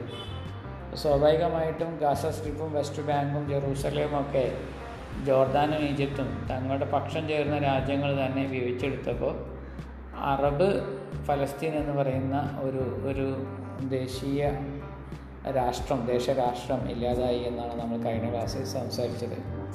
ഇനി നമ്മൾക്ക് സിനായ് വാറിനെ കുറിച്ച് സംസാരിക്കാം. ആയിരത്തി തൊള്ളായിരത്തി നാൽപ്പത്തി അഞ്ച് ആയിരത്തി തൊള്ളായിരത്തി നാൽപ്പത്തി എട്ട് ഒമ്പത് കാലഘട്ടത്തിലെ ഒന്നാം ഫലസ്തീൻ അല്ലെങ്കിൽ അറബ് ഇസ്രായേൽ കോൺഫ്ലിക്റ്റിന് ശേഷം ഉണ്ടായിട്ടുള്ള യുദ്ധത്തെയാണ് സിനായ് വാർ എന്ന് പറയുന്നത്. സിനായ് വാർ ഉണ്ടാകാനുള്ളായ സിനായ് എന്ന് പറയുന്ന മരുഭൂമിയാണ് നിങ്ങൾക്കറിയാം. സൂയിസ് കനാല് അതുവഴിയാണ് കടന്നു പോകുന്നത്. അതുണ്ടാകാണ്ടായ പ്രധാനപ്പെട്ട ചില സംഭവ വികാസങ്ങൾ ഉണ്ടായിരുന്നു എന്ന് നമുക്കറിയാം അതിലെ ഏറ്റവും വലിയൊരു പ്രശ്നം സൂയസ് കനാൽ ക്രൈസിസ് എന്നുള്ളതാണ്. സൂയസ് കനാൽ അന്താരാഷ്ട്ര വിപണിയുടെ കച്ചവടത്തിന്റെ ആ കാലഘട്ടത്തിൽ അറുപത് ശതമാനത്തോളം യൂറോപ്പും ഏഷ്യൻ പ്രദേശങ്ങളും നടത്തിയുള്ള വിപണി. ഈ മധ്യധാരണി വഴിയുള്ള ഈ ഈ ഒരു ഒരു കനാൽ വഴിയാണ് നടന്നിരുന്നത് നിങ്ങൾക്കറിയാം. യൂറോപ്പിൽ നിന്നും ഇന്ത്യയിലേക്കുള്ള ദൂരം മൂന്ന് മാസത്തിൽ കുറവാക്കിയത് അല്ലെങ്കിൽ ഇന്ത്യൻ ഓഷ്യനിലേക്കുള്ള ദൂരം മൂന്ന് മാസത്തിൽ കുറവാക്കിയത് സുയസ് കനാലിന്റെ വരവോട് കൂടിയിട്ടാണ്. അറേബ്യൻ സീയിലൂടെ പോയി സുയസ് കനാൽ അത് മെഡിക്കാനിലേക്ക് എത്തിച്ചേരുന്നു എന്നുള്ളത് നിങ്ങൾക്കറിയാം സോ അത് ലോകത്തിലെ വാണിജ്യത്തെ സംബന്ധിച്ചിടത്തോളം അതൊരു ലൈഫ് ലൈനാണ്. ഈ ഒരു Suez canal colonel Kamal Abdul Nasser എന്ന് പറയുന്ന മിലിറ്ററി ഓഫീസർ ഈജിപ്തിന്റെ പ്രസിഡന്റിനായ ശേഷം അദ്ദേഹം ശക്തമായി അത് തങ്ങളുടെ ദേശസാൽക്കരണം അല്ലെങ്കിൽ തങ്ങളുടെ അധീനതയിൽ കൊണ്ടുവരാൻ വേണ്ടി ഈജിപ്ത് ശ്രമിക്കുന്നു. അതുണ്ടായ പ്രധാന കാരണം ഈജിപ്തിലെ ഒരു ഈജിപ്തിന്റെ പിന്നെ മിക്കവാറും പ്രദേശങ്ങളെ ഫലപുഷ്ടമാക്കുന്നതിനും കൃഷി വ്യാപിപ്പിക്കുന്നതിനും കേരള കമാൽ അബ്ദുനാസന്റെ ഒരു ഡ്രീം പ്രൊജക്റ്റ് ഉണ്ടായിരുന്നു. അത് നെയിൽ തടത്തിലുണ്ടാക്കുന്ന അശ്വൻ ഡാം എന്ന് പറയുന്ന ഡാമിന്റെ കൺസ്ട്രക്ഷനുമായി ബന്ധപ്പെട്ടാണ്. അങ്ങനെ ഈ അശ്വൻ ഡാം നിർമ്മിക്കുന്നതിന് വേണ്ടിയിട്ടുള്ള ഫണ്ട് ബ്രിട്ടീഷ് സഖ്യം ബ്രിട്ടനും അമേരിക്കയും ചേരുന്ന സഖ്യം ആന്റി ആന്റി സോവിയറ്റ് സഖ്യം ഈ ബാഗ്ദാദ് പാക്റ്റിന്റെയൊക്കെ ഭാഗമായിട്ട് അശ്വൻ ഡാം നിർമ്മിക്കുന്നതിനുള്ള ഫണ്ട് ലോണായി നൽകാം എന്ന് പടിഞ്ഞാറൻ രാജ്യങ്ങൾ ഈജിപ്തിനെ അറിയിച്ചിരുന്നു. സ്വാഭാവികമായിട്ടും പിന്നീട് ഈജിപ്തും ഇസ്രായേലും ഒക്കെ നിരന്തരമായ യുദ്ധങ്ങളുണ്ടായ സമയത്ത് ഈ ഒരു ഒരു ഒരു സഹായം എന്ന് പറയുന്ന ഫോറിൻ എയ്ഡ് അന്താരാഷ്ട്ര ധനം സഹായം അശ്വണ്ടാം നിർമ്മിക്കാനുള്ള സഹായം ഈജിപ്തിന് ഇല്ലാതാക്കുന്നു. സ്വാഭാവികമായിട്ടും ഡാം നിർമ്മിക്കൽ ഈജിപ്തിനെ സംബന്ധിച്ചിടത്തോളം വളരെ പ്രാധാന്യപ്പെട്ട ഒരു വിഷയമായതുകൊണ്ട് ഈജിപ്ത് അശ്വൻ ഡാം നിർമ്മിക്കുന്നതിന് ഫണ്ട് കണ്ടെത്തുന്നതിന് വേണ്ടി സുയസ് കനാലിൽ ദേശസാൽക്കരിക്കാൻ വേണ്ടി തീരുമാനിക്കുന്നു. അങ്ങനെ സൂയസ് കനാൽ ദേശസാൽക്കരിച്ച് അതിലൂടെ കൺ കൊണ്ടുപോകുന്ന കപ്പലുകൾക്കും വാണിജ്യ വസ്തുക്കൾക്കും കൃത്യമായിട്ടുള്ള ടാക്സ് ചുമത്തി കൃത്യമായ നികുതി ചുമത്തി അതിൽ നിന്ന് കിട്ടുന്ന ഫണ്ടിലൂടെ രാജ്യത്തിന്റെ ഏറ്റവും വലിയ തന്ത്രപ്രധാനമായ ഈ പ്രൊജക്റ്റ് നിർമ്മിക്കാം എന്നായിരുന്നു കേണൽ ഗമാൽ അബ്ദുൽ നാസർ തീരുമാനിച്ചിരുന്നു. സ്വാഭാവികമായിട്ടും ഈജിപ്തിനെതിരെ ശക്തമായിട്ടുള്ള സ്വേസ് കനാൽ ദേശസാൽക്കരണം പ്രഖ്യാപിക്കുന്നതോടുകൂടി ഈജിപ്തിനെതിരെ ശക്തമായിട്ടുള്ള അന്താരാഷ്ട്ര സമ്മർദ്ദം ഉണ്ടാകുന്നു ബ്രിട്ടനും അമേരിക്ക പോലുള്ള രാജ്യങ്ങൾ പ്രത്യേകിച്ച് ബ്രിട്ടൻ ഈജിപ്തിന്റെ സമ്പത്തും അതിന്റെ അക്കൗണ്ടും എല്ലാം മരവിപ്പിക്കുന്നു. അവരെ എല്ലാ അർത്ഥത്തിലും ലോ അന്താരാഷ്ട്ര ലോകത്ത് ലോകത്ത് ഒറ്റപ്പെടുത്താൻ വേണ്ടി ശ്രമിക്കുന്നു. ഇങ്ങനെയൊക്കെയുള്ള കുറേ സ്ഥിതിവിശേഷങ്ങളാണ്. യഥാർത്ഥത്തിൽ ആയിരത്തി തൊള്ളായിരത്തി അമ്പത്തി ആറ് സിനായ് യുദ്ധത്തിലേക്ക് നയിച്ചത് എന്നാണ് പറയുന്നത്. The middle east defence organisation എന്ന് പറഞ്ഞൊരു സഖ്യം ഉണ്ടായിരുന്നു. ആയിരത്തി തൊള്ളായിരത്തി അമ്പത്തി ഒന്നിൽ റഷ്യക്ക് എതിരായിട്ട് അമേരിക്ക അതേപോലെ ബ്രിട്ടൻ ബ്ലോക്കുകൾ രൂപീകരിച്ചതായിരുന്നു അത്. ആയിരത്തി തൊള്ളായിരത്തി അമ്പത്തി അഞ്ചിലെ ബാഗ്ദാദ് പാക്ട് എന്ന് പറയുന്ന ഒരു പാക്റ്റ് ഉണ്ട്. പാക്റ്റ് എന്ന് പറഞ്ഞാൽ എഗ്രിമെന്റ് ആയിരത്തി തൊള്ളായിരത്തി അമ്പത്തി അഞ്ചിലെ ബാഗ്ദാദ് എഗ്രിമെന്റ് പ്രകാരം.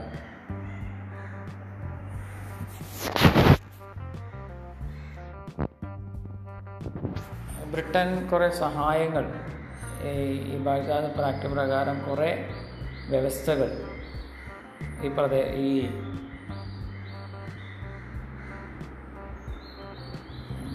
ബ്രിട്ടീഷൻ British Baghdad pact pact agreement പ്രകാരം കുറേ കാര്യങ്ങളെ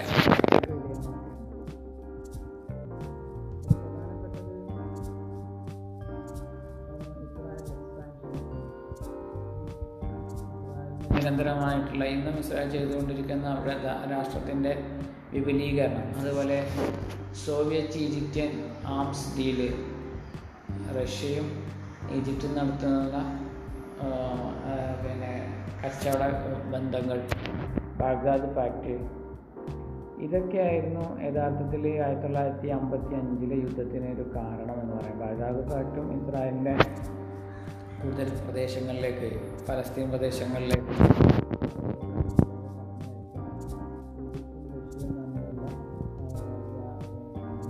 അതെന്താ പറയുക ആയുധ കരാറുകൾ. അതേപോലെ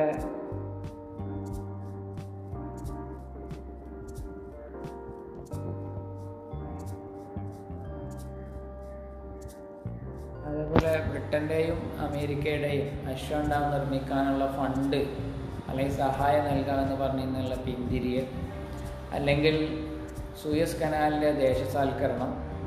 ഇതൊക്കെയായിരുന്നു പ്രധാനമായിട്ടും ഈ ആയിരത്തി തൊള്ളായിരത്തി അമ്പത്തി ആറിലെ സിനായ വാറിനെ നയിച്ച കാരണങ്ങൾ എന്ന് വേണമെങ്കിൽ പറയാം. ആയിരത്തി തൊള്ളായിരത്തി നാൽപ്പത്തി ഒമ്പതിൽ ഇസ്രായേലിന്റെ വിജയം എന്ന് പറയുന്നത് ചരിത്രത്തിൽ അറബികൾ അന്നേവരെ കണ്ടിട്ടുള്ളതിൽ വെച്ച് ഏറ്റവും വലിയ പരാജയമായിരുന്നു. ഇത് അറബ് ദേശരാഷ്ട്രങ്ങളുടെ കഴിവില്ലായ്മയും അതിന്റെ വീക്ക്നെസ്സിനെയും തുറന്നു കാട്ടി. അതേസമയം ഇസ്രായേൽ എന്ന് പറയുന്ന ജൂതരാഷ്ട്രത്തിന്റെ ശക്തിയും പ്രഭാവവും ലോകത്തിന് എങ്ങനെ വിളിച്ചോദ്യം ചെയ്തു. ഈ അറബികൾക്കിടയിലുണ്ടായിരുന്ന സഖ്യത്തിൽ ഉണ്ടായിരുന്ന വിള്ളലുകളാണ് യഥാർത്ഥത്തിൽ ഇതിനകത്ത് വലിയ പരാജയത്തിന് കാരണമായത് എന്ന് പറയാം. അതിനുശേഷം ഈ യുദ്ധത്തിന് ശേഷം അറബ് രാഷ്ട്രങ്ങളിൽ ഈജിപ്ത് സിറിയ ഇറാഖ് മറ്റു രാഷ്ട്രങ്ങളിലൊക്കെ പുതിയ മിലിറ്റന്റ് ലീഡർഷിപ്പുകൾ അല്ലെങ്കിൽ സുസജ്ജരായിട്ടുള്ള സൈനിക നേതൃത്വങ്ങൾ അധികാരത്തിൽ വരികയുണ്ടായി ഈജിപ്തിലും സിറിയയിലും ഇറാഖിലും മറ്റ് അറബ് കൺട്രീസിലും അവരുടെ ഒരു ഏറ്റവും വലിയ പ്രഖ്യാപിതം എന്ന് പറയുന്ന പ്രഖ്യാപനം എന്ന് പറയുന്നതിനെ അറബ് നാഷണലിസം അറബ് ദേശീയത. അല്ലെങ്കിൽ പാൻ അറബിസം. അതിന്റെ ഒരു വലിയ വക്താവായിരുന്നു കേണൽ ഗമാൽ അബ്ദുൽ നാസർ. അദ്ദേഹം ഈജിപ്തിന്റെ പ്രസിഡന്റായിരുന്നു. അതിലെ ഏറ്റവും പ്രധാനിയായിരുന്നു. അദ്ദേഹം അറബികളുടെ ഏകത്വത്തിന് വേണ്ടി ഐക്യത്തിന് വേണ്ടി നിലകൊണ്ടു. അതേപോലെ ഫലസ്തീന്റെ സ്വാതന്ത്ര്യ പോരാട്ടങ്ങൾക്ക് വേണ്ടിയും അദ്ദേഹം നിലപാടെടുത്തു. അദ്ദേഹത്തെ സംബന്ധിച്ചിടത്തോളം ജൂതരാഷ്ട്രവാദം സയണിസം അല്ലെങ്കിൽ ജൂതദേശീയത അതേപോലെ തന്നെ ഇമ്പ്യലിസം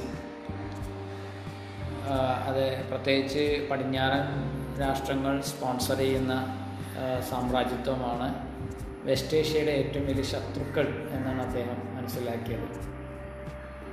അദ്ദേഹം ബ്രിട്ടനോട് പരിപൂർണമായിട്ടും സൂയസ് കനാൽ സോണിൽ നിന്ന് ഒരു അന്താരാഷ്ട്ര ഏരിയ എന്നുള്ള അർത്ഥത്തിൽ കൊമേഴ്ഷ്യൽ എന്താ പറയുക ഇടനാഴി എന്നുള്ള അർത്ഥത്തിൽ വാണിജ്യ ഇടനാഴി എന്നുള്ള അർത്ഥത്തിൽ ബ്രിട്ടന്റെ സാന്നിധ്യം പരിപൂർണമായും സ്വയംസ് കനാൽ പ്രദേശത്ത് നിന്ന് പിൻവാങ്ങാൻ വേണ്ടി അദ്ദേഹം ആവശ്യപ്പെടുകയുണ്ടായി. അറബ് രാഷ്ട്രങ്ങൾ പൊതുവെ ഇസ്രായേൽ എന്ന് പറയുന്ന രാഷ്ട്രത്തെ അംഗീകരിക്കുന്നതിന് വിമുഖത കാണിച്ചിരുന്നു എന്നുള്ള മറ്റൊരു കാര്യം. അതുകൊണ്ട് അമേരിക്കയും മറ്റ് പടിഞ്ഞാറൻ രാജ്യങ്ങളും അറബ് ദേശത്തെ അംഗീകരിക്കുന്നതിന് വേണ്ടി പരിപൂർണമായും അറബികളെ കൊണ്ട് ഇസ്രായേൽ എന്ന് പറയുന്ന ദേശത്തെ അംഗീകരിപ്പിക്കുന്നതിന് വേണ്ടി പരമാവധി ശ്രമിക്കുകയും ചെയ്തു. സ്വാഭാവികമായിട്ടും ഇത് അറബികളും ജൂതന്മാരും അപ്പുറത്തേക്ക് അറബികളും പടിഞ്ഞാറൻ യൂറോപ്പും അല്ലെങ്കിൽ അമേരിക്കയൊക്കെ തമ്മിലുള്ള ഒരു അഭിപ്രായ വ്യത്യാസത്തിലേക്ക് നയിച്ചു എന്ന് വേണം പറയാൻ. നാസർ ഖാൻ ജമാൽ അബ്ദുൽ നാസർ സൂയസ് കനാലിന്റെ ധൈര്യം സാധിച്ചിട്ടുണ്ട് എന്ന് പ്രഖ്യാപിച്ചു വളരെ ശക്തമായിട്ടുള്ള എതിർപ്പാണ് ഇതിന്റെ ഭാഗമായിട്ട് പടിഞ്ഞാറൻ രാജ്യങ്ങളിൽ നിന്നുണ്ടായ ഇറാഖിന്റെ എല്ലാ സമ്പത്തും അവർ ഫ്രീസ് ചെയ്ത് കളയുണ്ടായി മരവിച്ചു കളഞ്ഞു. അതേപോലെ തന്നെ അതിന്റെ അക്കൗണ്ടുകളെല്ലാം മരവിപ്പിച്ചു. പാരീസിലെയും ലണ്ടനിലെയും വേൾഡ് കച്ചവടത്തിന്റെ മുഖ്യ ഒരു മുഖ്യ എന്താ പറയുക പ്രധാനപ്പെട്ട ഒരു ഒരു ഒരു എന്താ ലൈഫ് ചെയിൻ എന്ന് പറയുന്ന ഈ സൂയസ് കനാൽ നിയന്ത്രണത്തിലൂടെ ലോകത്തെ കച്ചവടം തന്നെ നിയന്ത്രിക്കാൻ വേണ്ടിയിട്ടാണ് കേണൽ കമാൽ അബ്ദുനാസർ ഇറങ്ങിയിരിക്കുന്നതെന്ന് പാരീസും അതുപോലെ തന്നെ ലണ്ടനും പ്രഖ്യാപിക്കുകയുണ്ടായി. അറുപത് ശതമാനത്തോളം യൂറോപ്യന്മാർ ചെയ്യുന്ന പെട്രോൾ ഓയിൽ ഗൾഫ് കൺട്രീസിൽ നിന്നും പാസ് ചെയ്തുകൊണ്ടിരുന്നത് ഈ സുയസ് കനാൽ വഴിയായിരുന്നു. അതുകൊണ്ട് ഈജിപ്തിനെതിരെ ഒരു ശക്തമായിട്ടുള്ള നിലപാടെടുത്തു എന്നാണ് പറഞ്ഞു വരുന്നത്.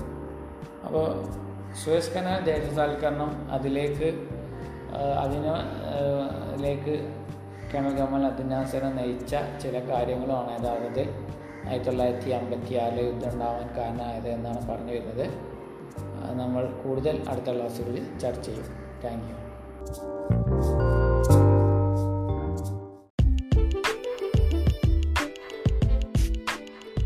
good morning dear students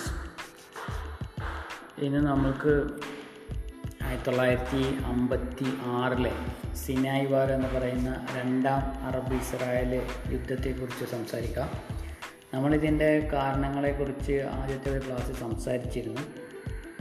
അതിൽ പ്രധാനപ്പെട്ട ഒരു കാരണം എന്ന് പറയുന്നത് ബാഗ്ദാദ് പാക്ട് സ്പോൺസർ ചെയ്ത ബ്രിട്ടീഷ് സ്പോൺസർ ചെയ്ത ബാഗ്ദാദ് പാക്ട് പാക്ട് എന്ന് പറഞ്ഞു കഴിഞ്ഞാൽ എഗ്രിമെന്റ് കരാർ എന്നാണ് ആയിരത്തി തൊള്ളായിരത്തി അമ്പത്തി അഞ്ചിൽ അത് പ്രകാരം ഒരു ആന്റി സോവിയറ്റ് അലയൻസ് ഉണ്ടാക്കപ്പെടുന്നുണ്ട്. അതായത് യു എസ് എസ് ആർ എന്ന് പറയുന്ന ദിനം പ്രതി ശക്തി പ്രാപിച്ചുകൊണ്ടിരിക്കുന്ന സ്റ്റാലിന്റെ റഷ്യയെ പ്രതിരോധിക്കാൻ വേണ്ടിയിട്ട് കമ്മ്യൂണിസ്റ്റ് റഷ്യയെ പ്രതിരോധിക്കുന്നതിന് വേണ്ടി ഒരു ക്യാപിറ്റലിസ്റ്റ് ബ്ലോക്കിന്റെ ബ്രിട്ടൻ അടക്കമുള്ള രാജ്യങ്ങൾ മുൻധാരണയോടുകൂടി ഒരു ക്യാപിറ്റലിസ്റ്റ് ബ്ലോ ബ്ലോക്കിന്റെ ഒരു അലയൻസ് ഉണ്ടാകുന്നുണ്ട് അതിനെ ഇവർ നൽകിയിട്ടുള്ള പേര് ആയിരത്തി തൊള്ളായിരത്തി അമ്പത്തൊന്നിൽ അതിന്റെ ഈ മിഡിൽ ഈസ്റ്റ് ഡിഫൻസ് ഓർഗനൈസേഷൻ എന്നാണ്. ഡിഫൻസ് എന്നാണ് പ്രതിരോധം.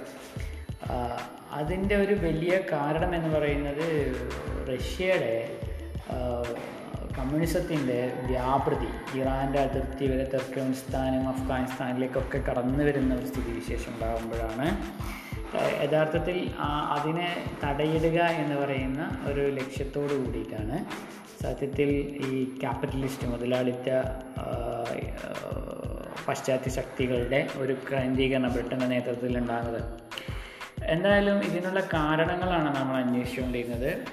അതേപോലെ മറ്റൊരു കാരണം ഇങ്ങനെയുള്ള ഒരു anti communist anti Russian federation British middle east defence ഓർഗനൈസേഷനാണ് ഒരു കാരണമെന്ന് നമുക്ക് പറയാം. മറ്റൊന്ന് ഇസ്രായേലിന്റെ ദിനം പ്രതിയുള്ള എക്സ്പാൻഷൻ ആണ് നമ്മൾ പറഞ്ഞിരുന്നു ഓരോ ദിവസവും ഇസ്രായേൽ പുതിയ പുതിയ പ്രദേശങ്ങളിലേക്ക് തങ്ങളുടെ എന്താ പറയുക സെറ്റിൽമെന്റ് കുടിയേറ്റം വർദ്ധിപ്പിച്ചുകൊണ്ടിരിക്കുകയാണ്. എന്നിട്ട് അവിടെ ഉണ്ടായിരുന്ന യഥാർത്ഥ അറബികളെ പുറത്താക്കപ്പെടുകയും വെസ്റ്റ് ബാങ്കിലെയും ഗാസ സ്ട്രിപ്പിലെയും ഒരു ചെറിയ പ്രദേശത്ത് പോലും ഇസ്രായേലി ജനതയെ ജയിലിട്ടതിന് തുല്യം ആക്കി ജീവിത നരകയാതനയിലേക്ക് തള്ളിവിടുകയും ചെയ്തിരിക്കുന്നു. കുറേ പേർ റെഫ്യൂജി ക്യാമ്പുകളിൽ ജീവിക്കുന്നു. ഇന്നും ഓരോ ദിവസവും ഇസ്രായേലിന്റെ സ്റ്റേറ്റ് പോളിസിയുടെ തന്നെ ഒരു ഭാഗമാണ്. അപ്പോൾ നെതന്യാഹു വീണ്ടും എലക്ട് ചെയ്യപ്പെടുന്നതിന് മുമ്പ് അദ്ദേഹം ചെയ്യുന്നത് ഇസ്രായേൽ കൂടുതൽ പ്രദേശങ്ങളിലേക്ക് ജൂത കുടിയേറ്റം വ്യാപിപ്പിക്കുമെന്ന് പറയുന്നത് ഒരു ഗവൺമെന്റിന്റെ അത് ആ രാഷ്ട്രീയ പാർട്ടിയുടെ ലിക്വിഡ് പാർട്ടി അല്ലെങ്കിൽ അത്തരത്തിലുള്ള പാർട്ടികൾ മുന്നോട്ട് വെക്കുന്ന അവരുടെ തിരഞ്ഞെടുപ്പിന്റെ തന്നെ ഒരു വലിയ മുദ്രാവാക്യമായി മാറുന്നുണ്ട്. എപ്പോഴും ഇങ്ങനെ ഈ കൂടുതൽ പ്രദേശങ്ങളിലേക്ക് ഇസ്രായേൽ പിന്നെയുള്ള ഈ അധിനിവേശം കടന്നു കയറ്റത്തെ ലോകത്തിലെ മിക്കവാറും ജനാധിപത്യ ബോധമുള്ള രാജ്യങ്ങൾ അതിനെ അപലപിക്കാറുണ്ടെങ്കിൽ ഇപ്പോൾ ഈ അടുത്ത കാലത്ത് ബ്രസൽസിനെ കുറിച്ച് ഞാൻ പറഞ്ഞിരുന്നു ഒരു ക്ലാസ്സിനകത്ത് അവർക്കെതിരെ വലിയ ഒരു ഉപരോധത്തിന്റെ ഒരു ആശയം. അവിടെ അവർ പാർലമെന്റിൽ നട കൊണ്ടുവന്നിരുന്നു. പക്ഷെ അത് വിജയിക്കുന്നില്ലേ എന്നല്ല ലോകത്താകെ ഇത്തരത്തിലുള്ള ഈ ഇസ്രായേലിന്റെ അധിനിവേശത്തെ ഈ ഒരു കുടിയേറ്റത്തെ വൻതോതിലുള്ള ഈ പുതിയ പ്രദേശങ്ങളിലേക്ക് അറബികളെ പുറത്താക്കി അവരെ റെഫ്യൂജി ക്യാമ്പുകളിലേക്ക് മാറ്റി. അവരുടെ സമ്പത്തും അവരുടെ പ്രദേശങ്ങളും അവരുടെ കൃഷിയിടങ്ങളും ഫലഭൂഷ്ടമായ കൃഷിയിടങ്ങളൊക്കെ ഈ കൈയടക്കി വെക്കുന്ന ഈ ഒരു എന്താ പറയുക മനുഷ്യത്വരഹിതമായ പ്രവൃത്തിയെ ഇസ്രായേൽ പോലും ശക്തമായിട്ടുള്ള അതിന്റെ പ്രതിപക്ഷം ശക്തമായി അതിനെ വെല്ലുവിളിച്ചിരുന്നു അതിനെ ചോദ്യം ചെയ്തിരുന്നു എന്നുള്ളതാണ് മറ്റൊരു സ്ഥിതിവിശേഷം. അതാണ് മറ്റൊരു കാരണം. മറ്റൊന്ന് റഷ്യയും ഈജിപ്തും ഒരു ആംസ് ഡീൽ നടത്തുന്നുണ്ട്. ഒരു ആയുധ കച്ചവടം ആയിരത്തി തൊള്ളായിരത്തി അമ്പത്തി അഞ്ചിലാണ് ഇത് നടക്കുന്നത്. അതാണ് ഇതിന് മറ്റൊരു കാരണം. ഈ ക്യാപിറ്റലിസ്റ്റ് ബ്രിട്ടീഷ് ഫ്രഞ്ച് ടീമിനെ ദേഷ്യപ്പെടുപ്പിക്കാനുണ്ടായ മറ്റൊരു കാരണം. അതുപോലെ തന്നെ ബ്രിട്ടനും അമേരിക്കയും അശ്വൻ ഡാം നിർമ്മിക്കാനുള്ള സഹായം നൽകാമെന്ന് പറഞ്ഞിരുന്നു. അത് നൽകുന്നില്ല എന്നുള്ളതാണ് മറ്റൊരു കാരണം. സ്വാഭാവികമായിട്ടും ആ ഒരു ഓഫറിൽ നിന്ന് ബ്രിട്ടൻ പിറകോട്ട് പോയപ്പോൾ അമേരിക്ക പിറകോട്ട് പോയപ്പോൾ അശ്വൻ ഡാം എന്ന് പറയുന്നത് ഇവരെ സംബന്ധിച്ചിടത്തോളം അവരുടെ ഒരു ലൈഫ് ലൈനായിരുന്നു അത് തിരിച്ചു കൊണ്ടുവരുന്നതിന് വേണ്ടി എല്ലാവിധ സഹകരണങ്ങളും അല്ലെങ്കിൽ അതിന് സാധ്യമായിട്ടുള്ള എല്ലാവിധ എന്താ പറയുക സാമ്പത്തികപരമായ സ്രോതസ്സുകളും കേണൽ ഗമാൽ അബ്ദുൽ നാസർ നോക്കിക്കണ്ടു അത് പ്രകാരമാണ് അദ്ദേഹം സൂയിസ് കനാലിൽ ദേശസാൽക്കരിക്കുക എന്നുള്ള ആശയത്തിലേക്ക് പോയത്. ഇത്തരം ഒരു സൂയസ് കനാൽ ക്രൈസിസ് ആണ് സൂയസ് കനാൽ സൂയസ് കനാൽ എന്ന് പറയുന്ന അറുപത് ശതമാനത്തോളം വരുന്ന യൂറോപ്പിലേക്കുള്ള ഫ്യൂവലിന്റെയും പെട്രോളിന്റെയും ഒക്കെ ഗതാഗതം നിയന്ത്രിച്ചുകൊണ്ടിരുന്ന ഈ കനാല് ഈജിപ്ത് നിയന്ത്രിക്കുക എന്ന് പറയുന്ന ദേശവത്സാൽക്കരിക്കുക എന്ന് പറയുന്ന സ്ഥിതിവിശേഷം അതിലൂടെ പോകുന്ന കപ്പലുകളിൽ നിന്ന് കൃത്യമായി ടാക്സ് കളക്ട് ആ പണം കൊണ്ട് അശ്വൻ ഡാം നിർമ്മിക്കുക എന്ന് പറയുന്ന ഒരു സ്ഥിതിവിശേഷത്തെക്കുറിച്ചാണ് നമ്മൾ പറയുന്നത്. അപ്പോൾ ഡാമുകൾ ഇന്ന് ആധുനിക കാലഘട്ടത്തിൽ പൊതുവെ എൻവയോൺമെന്റലിസ്റ്റുകളും ചർച്ച ചെയ്യുന്ന പൊളിറ്റീഷ്യൻസ് ചർച്ച ചെയ്യുന്ന ഒരു കാര്യം ഇനിയൊരു യുദ്ധം ഉണ്ടാകുകയാണെങ്കിൽ വെള്ളത്തിന്റെ പേരിലായിരിക്കും എന്ന് പറയുന്നുണ്ട്. ഇപ്പോൾ നമ്മുടെ ഏഷ്യയിൽ തന്നെ ചൈന പോലുള്ള രാജ്യങ്ങൾ അവരുടെ വിസ്തൃതി ഈ വെള്ളം കൊണ്ട് അവർ ഒരു ഒരു ഹെഗ്മണി ഇപ്പോൾ ക്രിയേറ്റ് ചെയ്തുകൊണ്ടിരിക്കുകയാണ്. ഇപ്പോൾ ഇന്നലെ ഒരു ആർട്ടിക്കിൾ കണ്ടത് പതിനെട്ടായിരത്തോളം ഡാമുകളാണ് ചൈന രണ്ടായിരത്തി പതിനാറ് ഇങ്ങോട്ട് ഉള്ള നാലഞ്ച് വർഷത്തിനുള്ളിൽ കൺസ്ട്രക്ട് ചെയ്ത് കംപ്ലീറ്റ് ചെയ്തതെന്നാണ് പറയുന്നത്. അത് സൗത്ത് ഈസ്റ്റ് ഏഷ്യയിലുള്ള മറ്റ് രാജ്യങ്ങളിലേക്കൂടെയൊക്കെ മുകളിലാണ് ചൈന എന്നുള്ളതുകൊണ്ട് ഇവിടുന്ന് ഒഴുകുന്ന ഈ വെള്ളത്തെ തായ്വാനിലേക്കും മറ്റ് രാജ്യങ്ങളിലേക്കും ഭൂട്ടാനിലെ പോലുള്ള രാജ്യങ്ങളിലേക്കൊക്കെ ഒഴുകുന്ന ഈ ജലത്തെ നിയന്ത്രിച്ചുകൊണ്ട് തങ്ങളുടെ രാഷ്ട്രീയപരമായ മേലാധികാരത്വം ആ, സ്ഥാപിക്കുക എന്നുള്ളതാണ് പറയുന്നതെന്ന് പറയുന്നത്. സാറ്റലൈറ്റ് പിക്ചർ കാണിക്കുന്നത് ഈ വൻതോതിലുള്ള ഒരൊറ്റ നദിയിൽ തന്നെ ആയിരക്കണക്കിന് ഡാമുകളെല്ലാം കൺസ്ട്രക്ട് ചെയ്ത് ഈ വെള്ളം ഇങ്ങനെ സംഭരിച്ച് വെക്കുമ്പോൾ സ്വാഭാവികമായിട്ടും ഫലപുഷ്ടമായ ലോകത്തിലെ തന്നെ ഏറ്റവും കൂടുതൽ കൃഷി എസ്പെഷ്യലി പിന്നെ നെല്ല് ഉൽപ്പാദിപ്പിച്ച് വിപണനം നടത്തുന്ന രാജ്യങ്ങളാണ്. തായ്വാൻ പോലുള്ള രാജ്യങ്ങൾ ഫിലിപ്പീൻസ് പോലുള്ള രാജ്യങ്ങൾ. അവരുടെയൊക്കെ വെള്ളത്തിന്റെ ലഭ്യതയിൽ വലിയ കുറവുണ്ടാകും ഇത്തരത്തിലുള്ള നീക്കങ്ങൾ എന്നാണ് പറയുന്നത്. സോ തായ്വാനാണ് പ്രധാനമായിട്ടും ഇതിനകത്ത് ഒരു ലക്ഷ്യം വെക്കുന്നത്. അവിടെ ഒരു എന്താ പറയുക ആ പ്രദേശത്തിന്റെ ഒരു മേലാധികാരം ലഭ്യമാക്കുന്നതിന് വേണ്ടി. സോ ഈ വെള്ളം എന്ന് പറയുന്നത് മനുഷ്യകുലത്തെ സംബന്ധിച്ചിടത്തോളം വളരെ അടിസ്ഥാനപരമായ ഒരു വസ്തുവാണ്. അപ്പോൾ നാസർ ഇത് ദേശസാൽക്കരിക്കുന്നതോടുകൂടി അതിന്റെ പണം ഉപയോഗിച്ചുകൊണ്ട് ഒരു അഷ്യൻ ഡാമിന്റെ കൺസ്ട്രക്ഷൻ സാധ്യമാക്കാമെന്നായിരുന്നു നാഷൻ നാസർ ഉദ്ദേശിച്ചിരുന്നത്. അതുപോലെ തന്നെ ഇസ്രായേലിനോട് നിര ആദ്യത്തെ യുദ്ധങ്ങളും അതുപോലെ തന്നെ പശ്ചിമേഷ്യ അറബികളോട് ചെയ്തിട്ടുള്ള വലിയ വഞ്ചനയുടെ കാരണം ഫലമായിട്ട് വൻതോതിലുള്ള ഒരു വിപ്ലവാത്മകമായിട്ടുള്ള സംഘടനകൾ സിറിയയിലും ഈജിപ്തിലും ഒക്കെ കടന്നു വന്നു. അതിന്റെ നേതൃത്വത്തിൽ ഈജിപ്തിലെ കനൽ ഗമാൽ അബ്ദുൽ നാസർ ആയിരുന്നു ഈ ഈ പുതു പിന്നെന്താ ആശയ പാർട്ടികളുടെയൊക്കെ നേതൃത്വത്തിലുണ്ടായിരുന്നത് എന്നാണ് ഇതിന്റെ മറ്റൊരു കാരണം. സ്വാഭാവികമായിട്ടും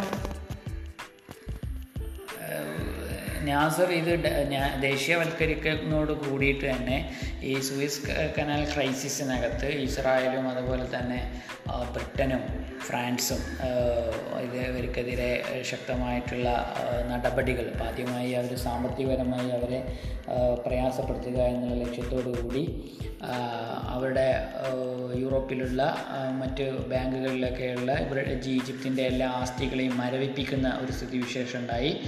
അറുപത് ശതമാനത്തോളം യൂറോപ്യൻ കൺട്രീസിന് വേണ്ടിയിട്ടുള്ള പെട്രോൾ അല്ലെങ്കിൽ ഓയിൽ ഫ്യുവൽ പാസ് ചെയ്തുകൊണ്ടിരുന്നത് ഈ ഒരു പ്രദേശത്തോടു കൂടിയാണ്. സുയസ് കനാലിലൂടെ കൂടിയാണ് അപ്പോൾ അത് യൂറോപ്പിന്റെ പൊതുവെയുള്ള സാമ്പത്തികാവസ്ഥയെ ബാധിക്കും എന്നുള്ളൊരു സ്ഥിതിവിശേഷം ഉണ്ടായി.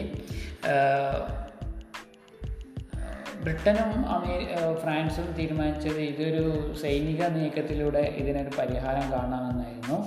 അതേസമയം സുയസ് കനാൽ ക്രൈസിസിനെ ഇസ്രായേൽ കണ്ടത് അവരുടെ രാഷ്ട്രീയപരമായിട്ടുള്ള ശക്തി വർദ്ധിപ്പിക്കുന്നതിന് രാഷ്ട്രം കൂടുതൽ വിപുലപ്പെടുത്തുന്നതിനുള്ള ഒരു അവസരമായിട്ടാണ് അവരിതിനെ കണ്ടത്. സോവിയറ്റ് റഷ്യ അതേസമയം ഈജിപ്തിനെ സപ്പോർട്ട് ചെയ്യുകയും അവരെ അഭിനന്ദിക്കുകയും ചെയ്യുന്ന ഒരു സ്ഥിതിവിശേഷമാണ് സ്വിസ് ദേശസാൽക്കരണത്തിന്റെ ഭാഗമായിട്ടുണ്ടായത്. അമേരിക്ക ഈ ഒരു ദേശസാൽക്കരണത്തെ സുയസ് ക്രൈസിസിനെ ശക്തമായി വിമർശിക്കുകയും എതിർക്കുകയും ചെയ്തെങ്കിലും അതൊരിക്കലും ഒരു യുദ്ധത്തിലൂടെ ആയിരിക്കരുത്. ഇതിന്റെ തിരിച്ചുള്ള അതിനെ അന്താരാഷ്ട്ര ഏരിയയ്ക്ക് നിലനിർത്തുന്ന തിരിച്ച് അത് വരുന്നത് അല്ലെങ്കിൽ ആ പ്ര പ്രശ്നം പരിഹാരം കാണേണ്ടത് യുദ്ധത്തിലൂടെയല്ല എന്ന് അമേരിക്ക മുന്നോട്ട് വെച്ചു. അതിന്റെ പ്രകാരം അമേരിക്കൻ സ്റ്റേറ്റ് സെക്രട്ടറി ആയിരുന്ന ഫോസ്റ്റർ ഡെല്ലാസ് എന്ന് പറയുന്ന ആളെ ഫോസ്റ്റർ ഡെല്ലാസിനെ ഈ പ്രശ്ന പരിഹാരത്തിന് വേണ്ടി ചർച്ചയ്ക്ക് വേണ്ടി അയച്ചു. പക്ഷേ അദ്ദേഹത്തിന്റെ ചർച്ച പരാജയമായിരുന്നു. സ്വാഭാവികമായിട്ടും ഈ ഡിപ്ലോമാറ്റിക് ആയിട്ടുള്ള ചർച്ചകളെല്ലാം പരാജയപ്പെട്ടെടുത്ത് ബ്രിട്ടനും ഫ്രാൻസും തങ്ങളുടെ സൈന്യത്തിന്റെ സഹായത്തോടു കൂടി ഈ പ്രദേശം പിടിച്ചെടുക്കുന്ന സുയസ് കനാൽ ഏരിയ പിടിച്ചെടുക്കുന്നതിനെ കുറിച്ച് അവർ കൂടുതൽ എന്താ പറയുക സുയസ് കനാൽ ഏരിയ പിടിച്ചടക്കുന്നത് ഒരു സ്ഥിതിവിശേഷത്തിലേക്ക് വരികയുണ്ടായി. അവർ ബ്രിട്ടൻ ഫ്രാൻസ് ഇസ്രായേൽ ഒരു രഹസ്യ കരാറിൽ കൊണ്ടുവരികയുണ്ടായി. ഇത് പ്രകാരം ഇസ്രായേൽ ഈജിപ്തിനെ ആക്രമിക്കും. സിനായ് പ്രവിശ്യയിലൂടെ സിനായ് പ്രദേശത്തോടുകൂടി ഈജിപ്തിനെ ആക്രമിക്കും.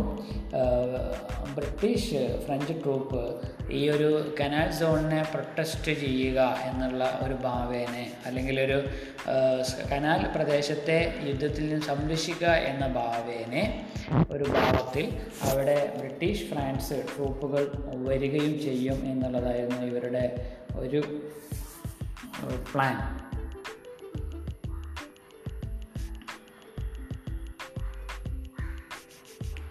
സോ ഈ കനാൽ പ്രദേശത്തെ യുദ്ധത്തിൽ നിന്ന് സംരക്ഷിക്കുന്ന അർത്ഥത്തിൽ അവിടേക്ക് ബ്രിട്ടന്റെയും ഫ്രാൻസിന്റെയും ട്രൂപ്പ് എത്തിച്ചേരുക എന്നുള്ളതായിരുന്നു ഒരു പ്ലാൻ ഉണ്ടായിരുന്നത്. Anglo French control of the canal would be restored and the defeat would topple Nasser from power ഇവരുദ്ദേശിച്ചത് ഫ്രാൻസുകാരുടെയും ബ്രിട്ടന്റെയും ഇങ്ങനെ പെട്ടെന്നുള്ള കനാൽ സംരക്ഷിക്കുന്നു എന്നുള്ള അർത്ഥത്തിൽ യുദ്ധത്തിനിടയ്ക്ക് വന്നു കയറുകയും സ്വാഭാവികമായിട്ടും നാസറിനെ അധികാരത്തിൽ നിന്ന് ബ്രിട്ടനാക്കാൻ കഴിയുകയും ചെയ്യാം എന്നുള്ളതായിരുന്നു ഇവരുടെ ഒരു രഹസ്യമായിട്ടുള്ള ധാരണ. അത് പ്രകാരം ഇസ്രായേൽ ഈജിപ്തിനെ ഒക്ടോബർ ഇരുപത്തൊമ്പത് ആയിരത്തി തൊള്ളായിരത്തി അമ്പത്തി ആറിൽ ആക്രമിക്കുന്നു. ഒരാഴ്ച കൊണ്ട് തന്നെ ഇസ്രായേൽ സിനായ് പ്രദേശം പരിപൂർണമായിട്ട് അവരുടെ നിയന്ത്രണത്തിലേക്ക് കൊണ്ടുവരുന്നു. ബ്രിട്ടനും ഫ്രാൻസും ഇതിനകത്ത് മുൻധാരണ പ്രകാരം ഇടപെടുന്നു. അവർ ഇസ്രായേലിനും ഈജിപ്തിനും അന്താരാഷ്ട്ര സമൂഹത്തെ ബോധ്യപ്പെടുത്തുന്നവരെ അന്ത്യശാസ്ത്രം നൽകുന്നു എന്നുള്ളതാണ് ഒരു സ്ഥിതിവിശേഷം അപ്പോൾ യുദ്ധം ഇതിനാൽ നിർത്തപ്പെടണമെന്നും കനാൽ സോണിൽ നിന്ന് രണ്ട് കൂട്ടരും പുറകോട്ട് പോകണമെന്നുള്ള ഒരു ആശയമാണ് ഒരു അൾട്ടിമമാണ് ബ്രിട്ടനും ഫ്രാൻസും നൽകിയത്. ഇതെല്ലാം ഒരു രാഷ്ട്രീയപരമായുള്ള ഗൂഢാലോചന ഭാഗമായിരുന്നു. ഇതൊരു രാഷ്ട്രീയപരമായ പൊളിറ്റിക്കലായിട്ടുള്ള ഒരു സഖ്യത്തിന്റെ ഭാഗമായിരുന്നു എന്നാണ് പറയുന്നത്. ഇത് to create a impression that Britain and France have not collect, uh, collected uh, or collided uh, with the Israel. അന്താരാഷ്ട്ര സമൂഹത്തെ ബോധ്യപ്പെടുത്തുക. തങ്ങൾ ഒരിക്കലും ഇസ്രായേലിന്റെയോ ഫലസ്തീന്റെ അല്ലെങ്കിൽ ഇസ്രായേലിന്റെയോ ഇസ്രായേലിന്റെ പക്ഷം ചേർന്നിട്ടില്ല ഈജിപ്തിനെതിരെ എന്ന് ബോധ്യപ്പെടുത്തുന്നതിന് വേണ്ടിയിട്ട് കൂടിയായിരുന്നു ഇത്തരത്തിലുള്ള ഒരു അന്ത്യശ്വാസം നൽകിയത്. എന്തായാലും ഈജിപ്ത് ഇത്തരത്തിലുള്ള അന്ത്യശാസനത്തെ തള്ളിക്കളഞ്ഞു. സ്വാഭാവികമായിട്ടും ബ്രിട്ടനും ഫ്രാൻസും അവരുടെ പിന്നെ ട്രൂപ്സിനെ അവരുടെ സൈന്യത്തെ ഈജിപ്തിൽ പ്രദേശങ്ങളിലേക്ക് ഈജിപ്തിന്റെ കൈവശം ഉണ്ടായിരുന്ന കനാൽ പ്രദേശങ്ങളിലേക്ക് പാരച്യൂട്ടിൽ ഇറക്കുന്നു. അവർ ഈജിപ്ഷ്യൻ എയർപോർട്ടുകളെല്ലാം ബോംബിട്ട് തകർക്കുകയും അതുപോലെ ഈജിപ്തിന്റെ മറ്റ് ഇൻഫ്രാസ്ട്രക്ചറുകളെല്ലാം നശിപ്പിക്കുകയും ചെയ്യുന്നു. ഒരു വലിയ ക്രൈസിസ് അന്താരാഷ്ട്ര തലത്തിൽ തന്നെ ഈജിപ്തിന്റെ ഈയിലുള്ള ബ്രിട്ടന്റെയും ഫ്രാൻസിന്റെയും ഈ ആക്രമണം ഇസ്രായേലിന്റെയും ആക്രമണം അന്താരാഷ്ട്ര സമാധാനത്തിൽ തന്നെ ഒരു വലിയ ഒരു പ്രശ്നമായിട്ട് അത് മാറുന്നു എന്നുള്ളതാണ് പറയുന്നത്.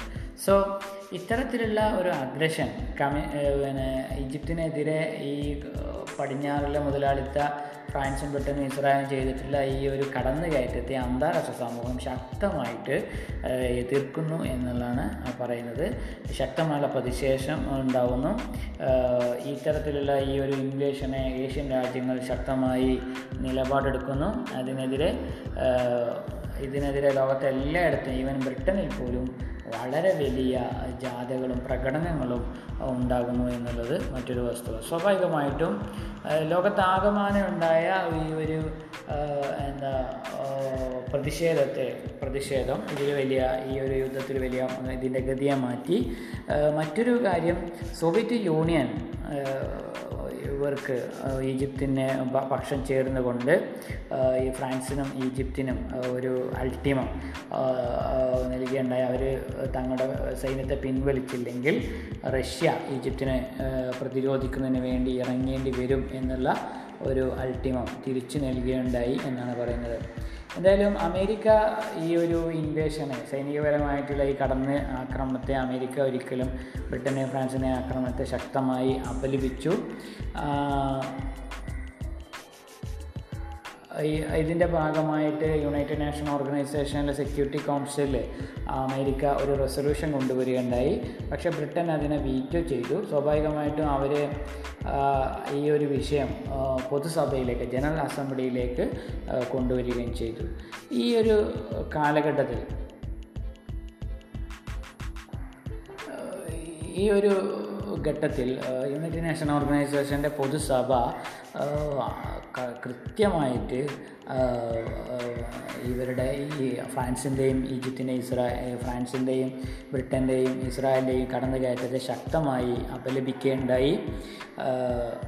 എത്രയും പെട്ടെന്നുള്ള വെടിനിർത്തൽ സാധ്യമാക്കുകയും അതുപോലെ തന്നെ അവിടെ സമാധാനം സൈന്യം അവിടെ എത്തിച്ചേരേണ്ടതുണ്ട് എന്ന് യുണൈറ്റഡ് നേഷൻ ജനറൽ അസംബ്ലി മുന്നോട്ട് വെച്ചു. ആയിരത്തി തൊള്ളായിരത്തി അമ്പത്താറ് നവംബർ ഇരുപത്തിയേഴായപ്പോൾ ഒരു വെടിനിർത്തൽ കരാർ ബ്രിട്ടനും അമേരിക്കയും തമ്മിൽ വരികയുണ്ടായി.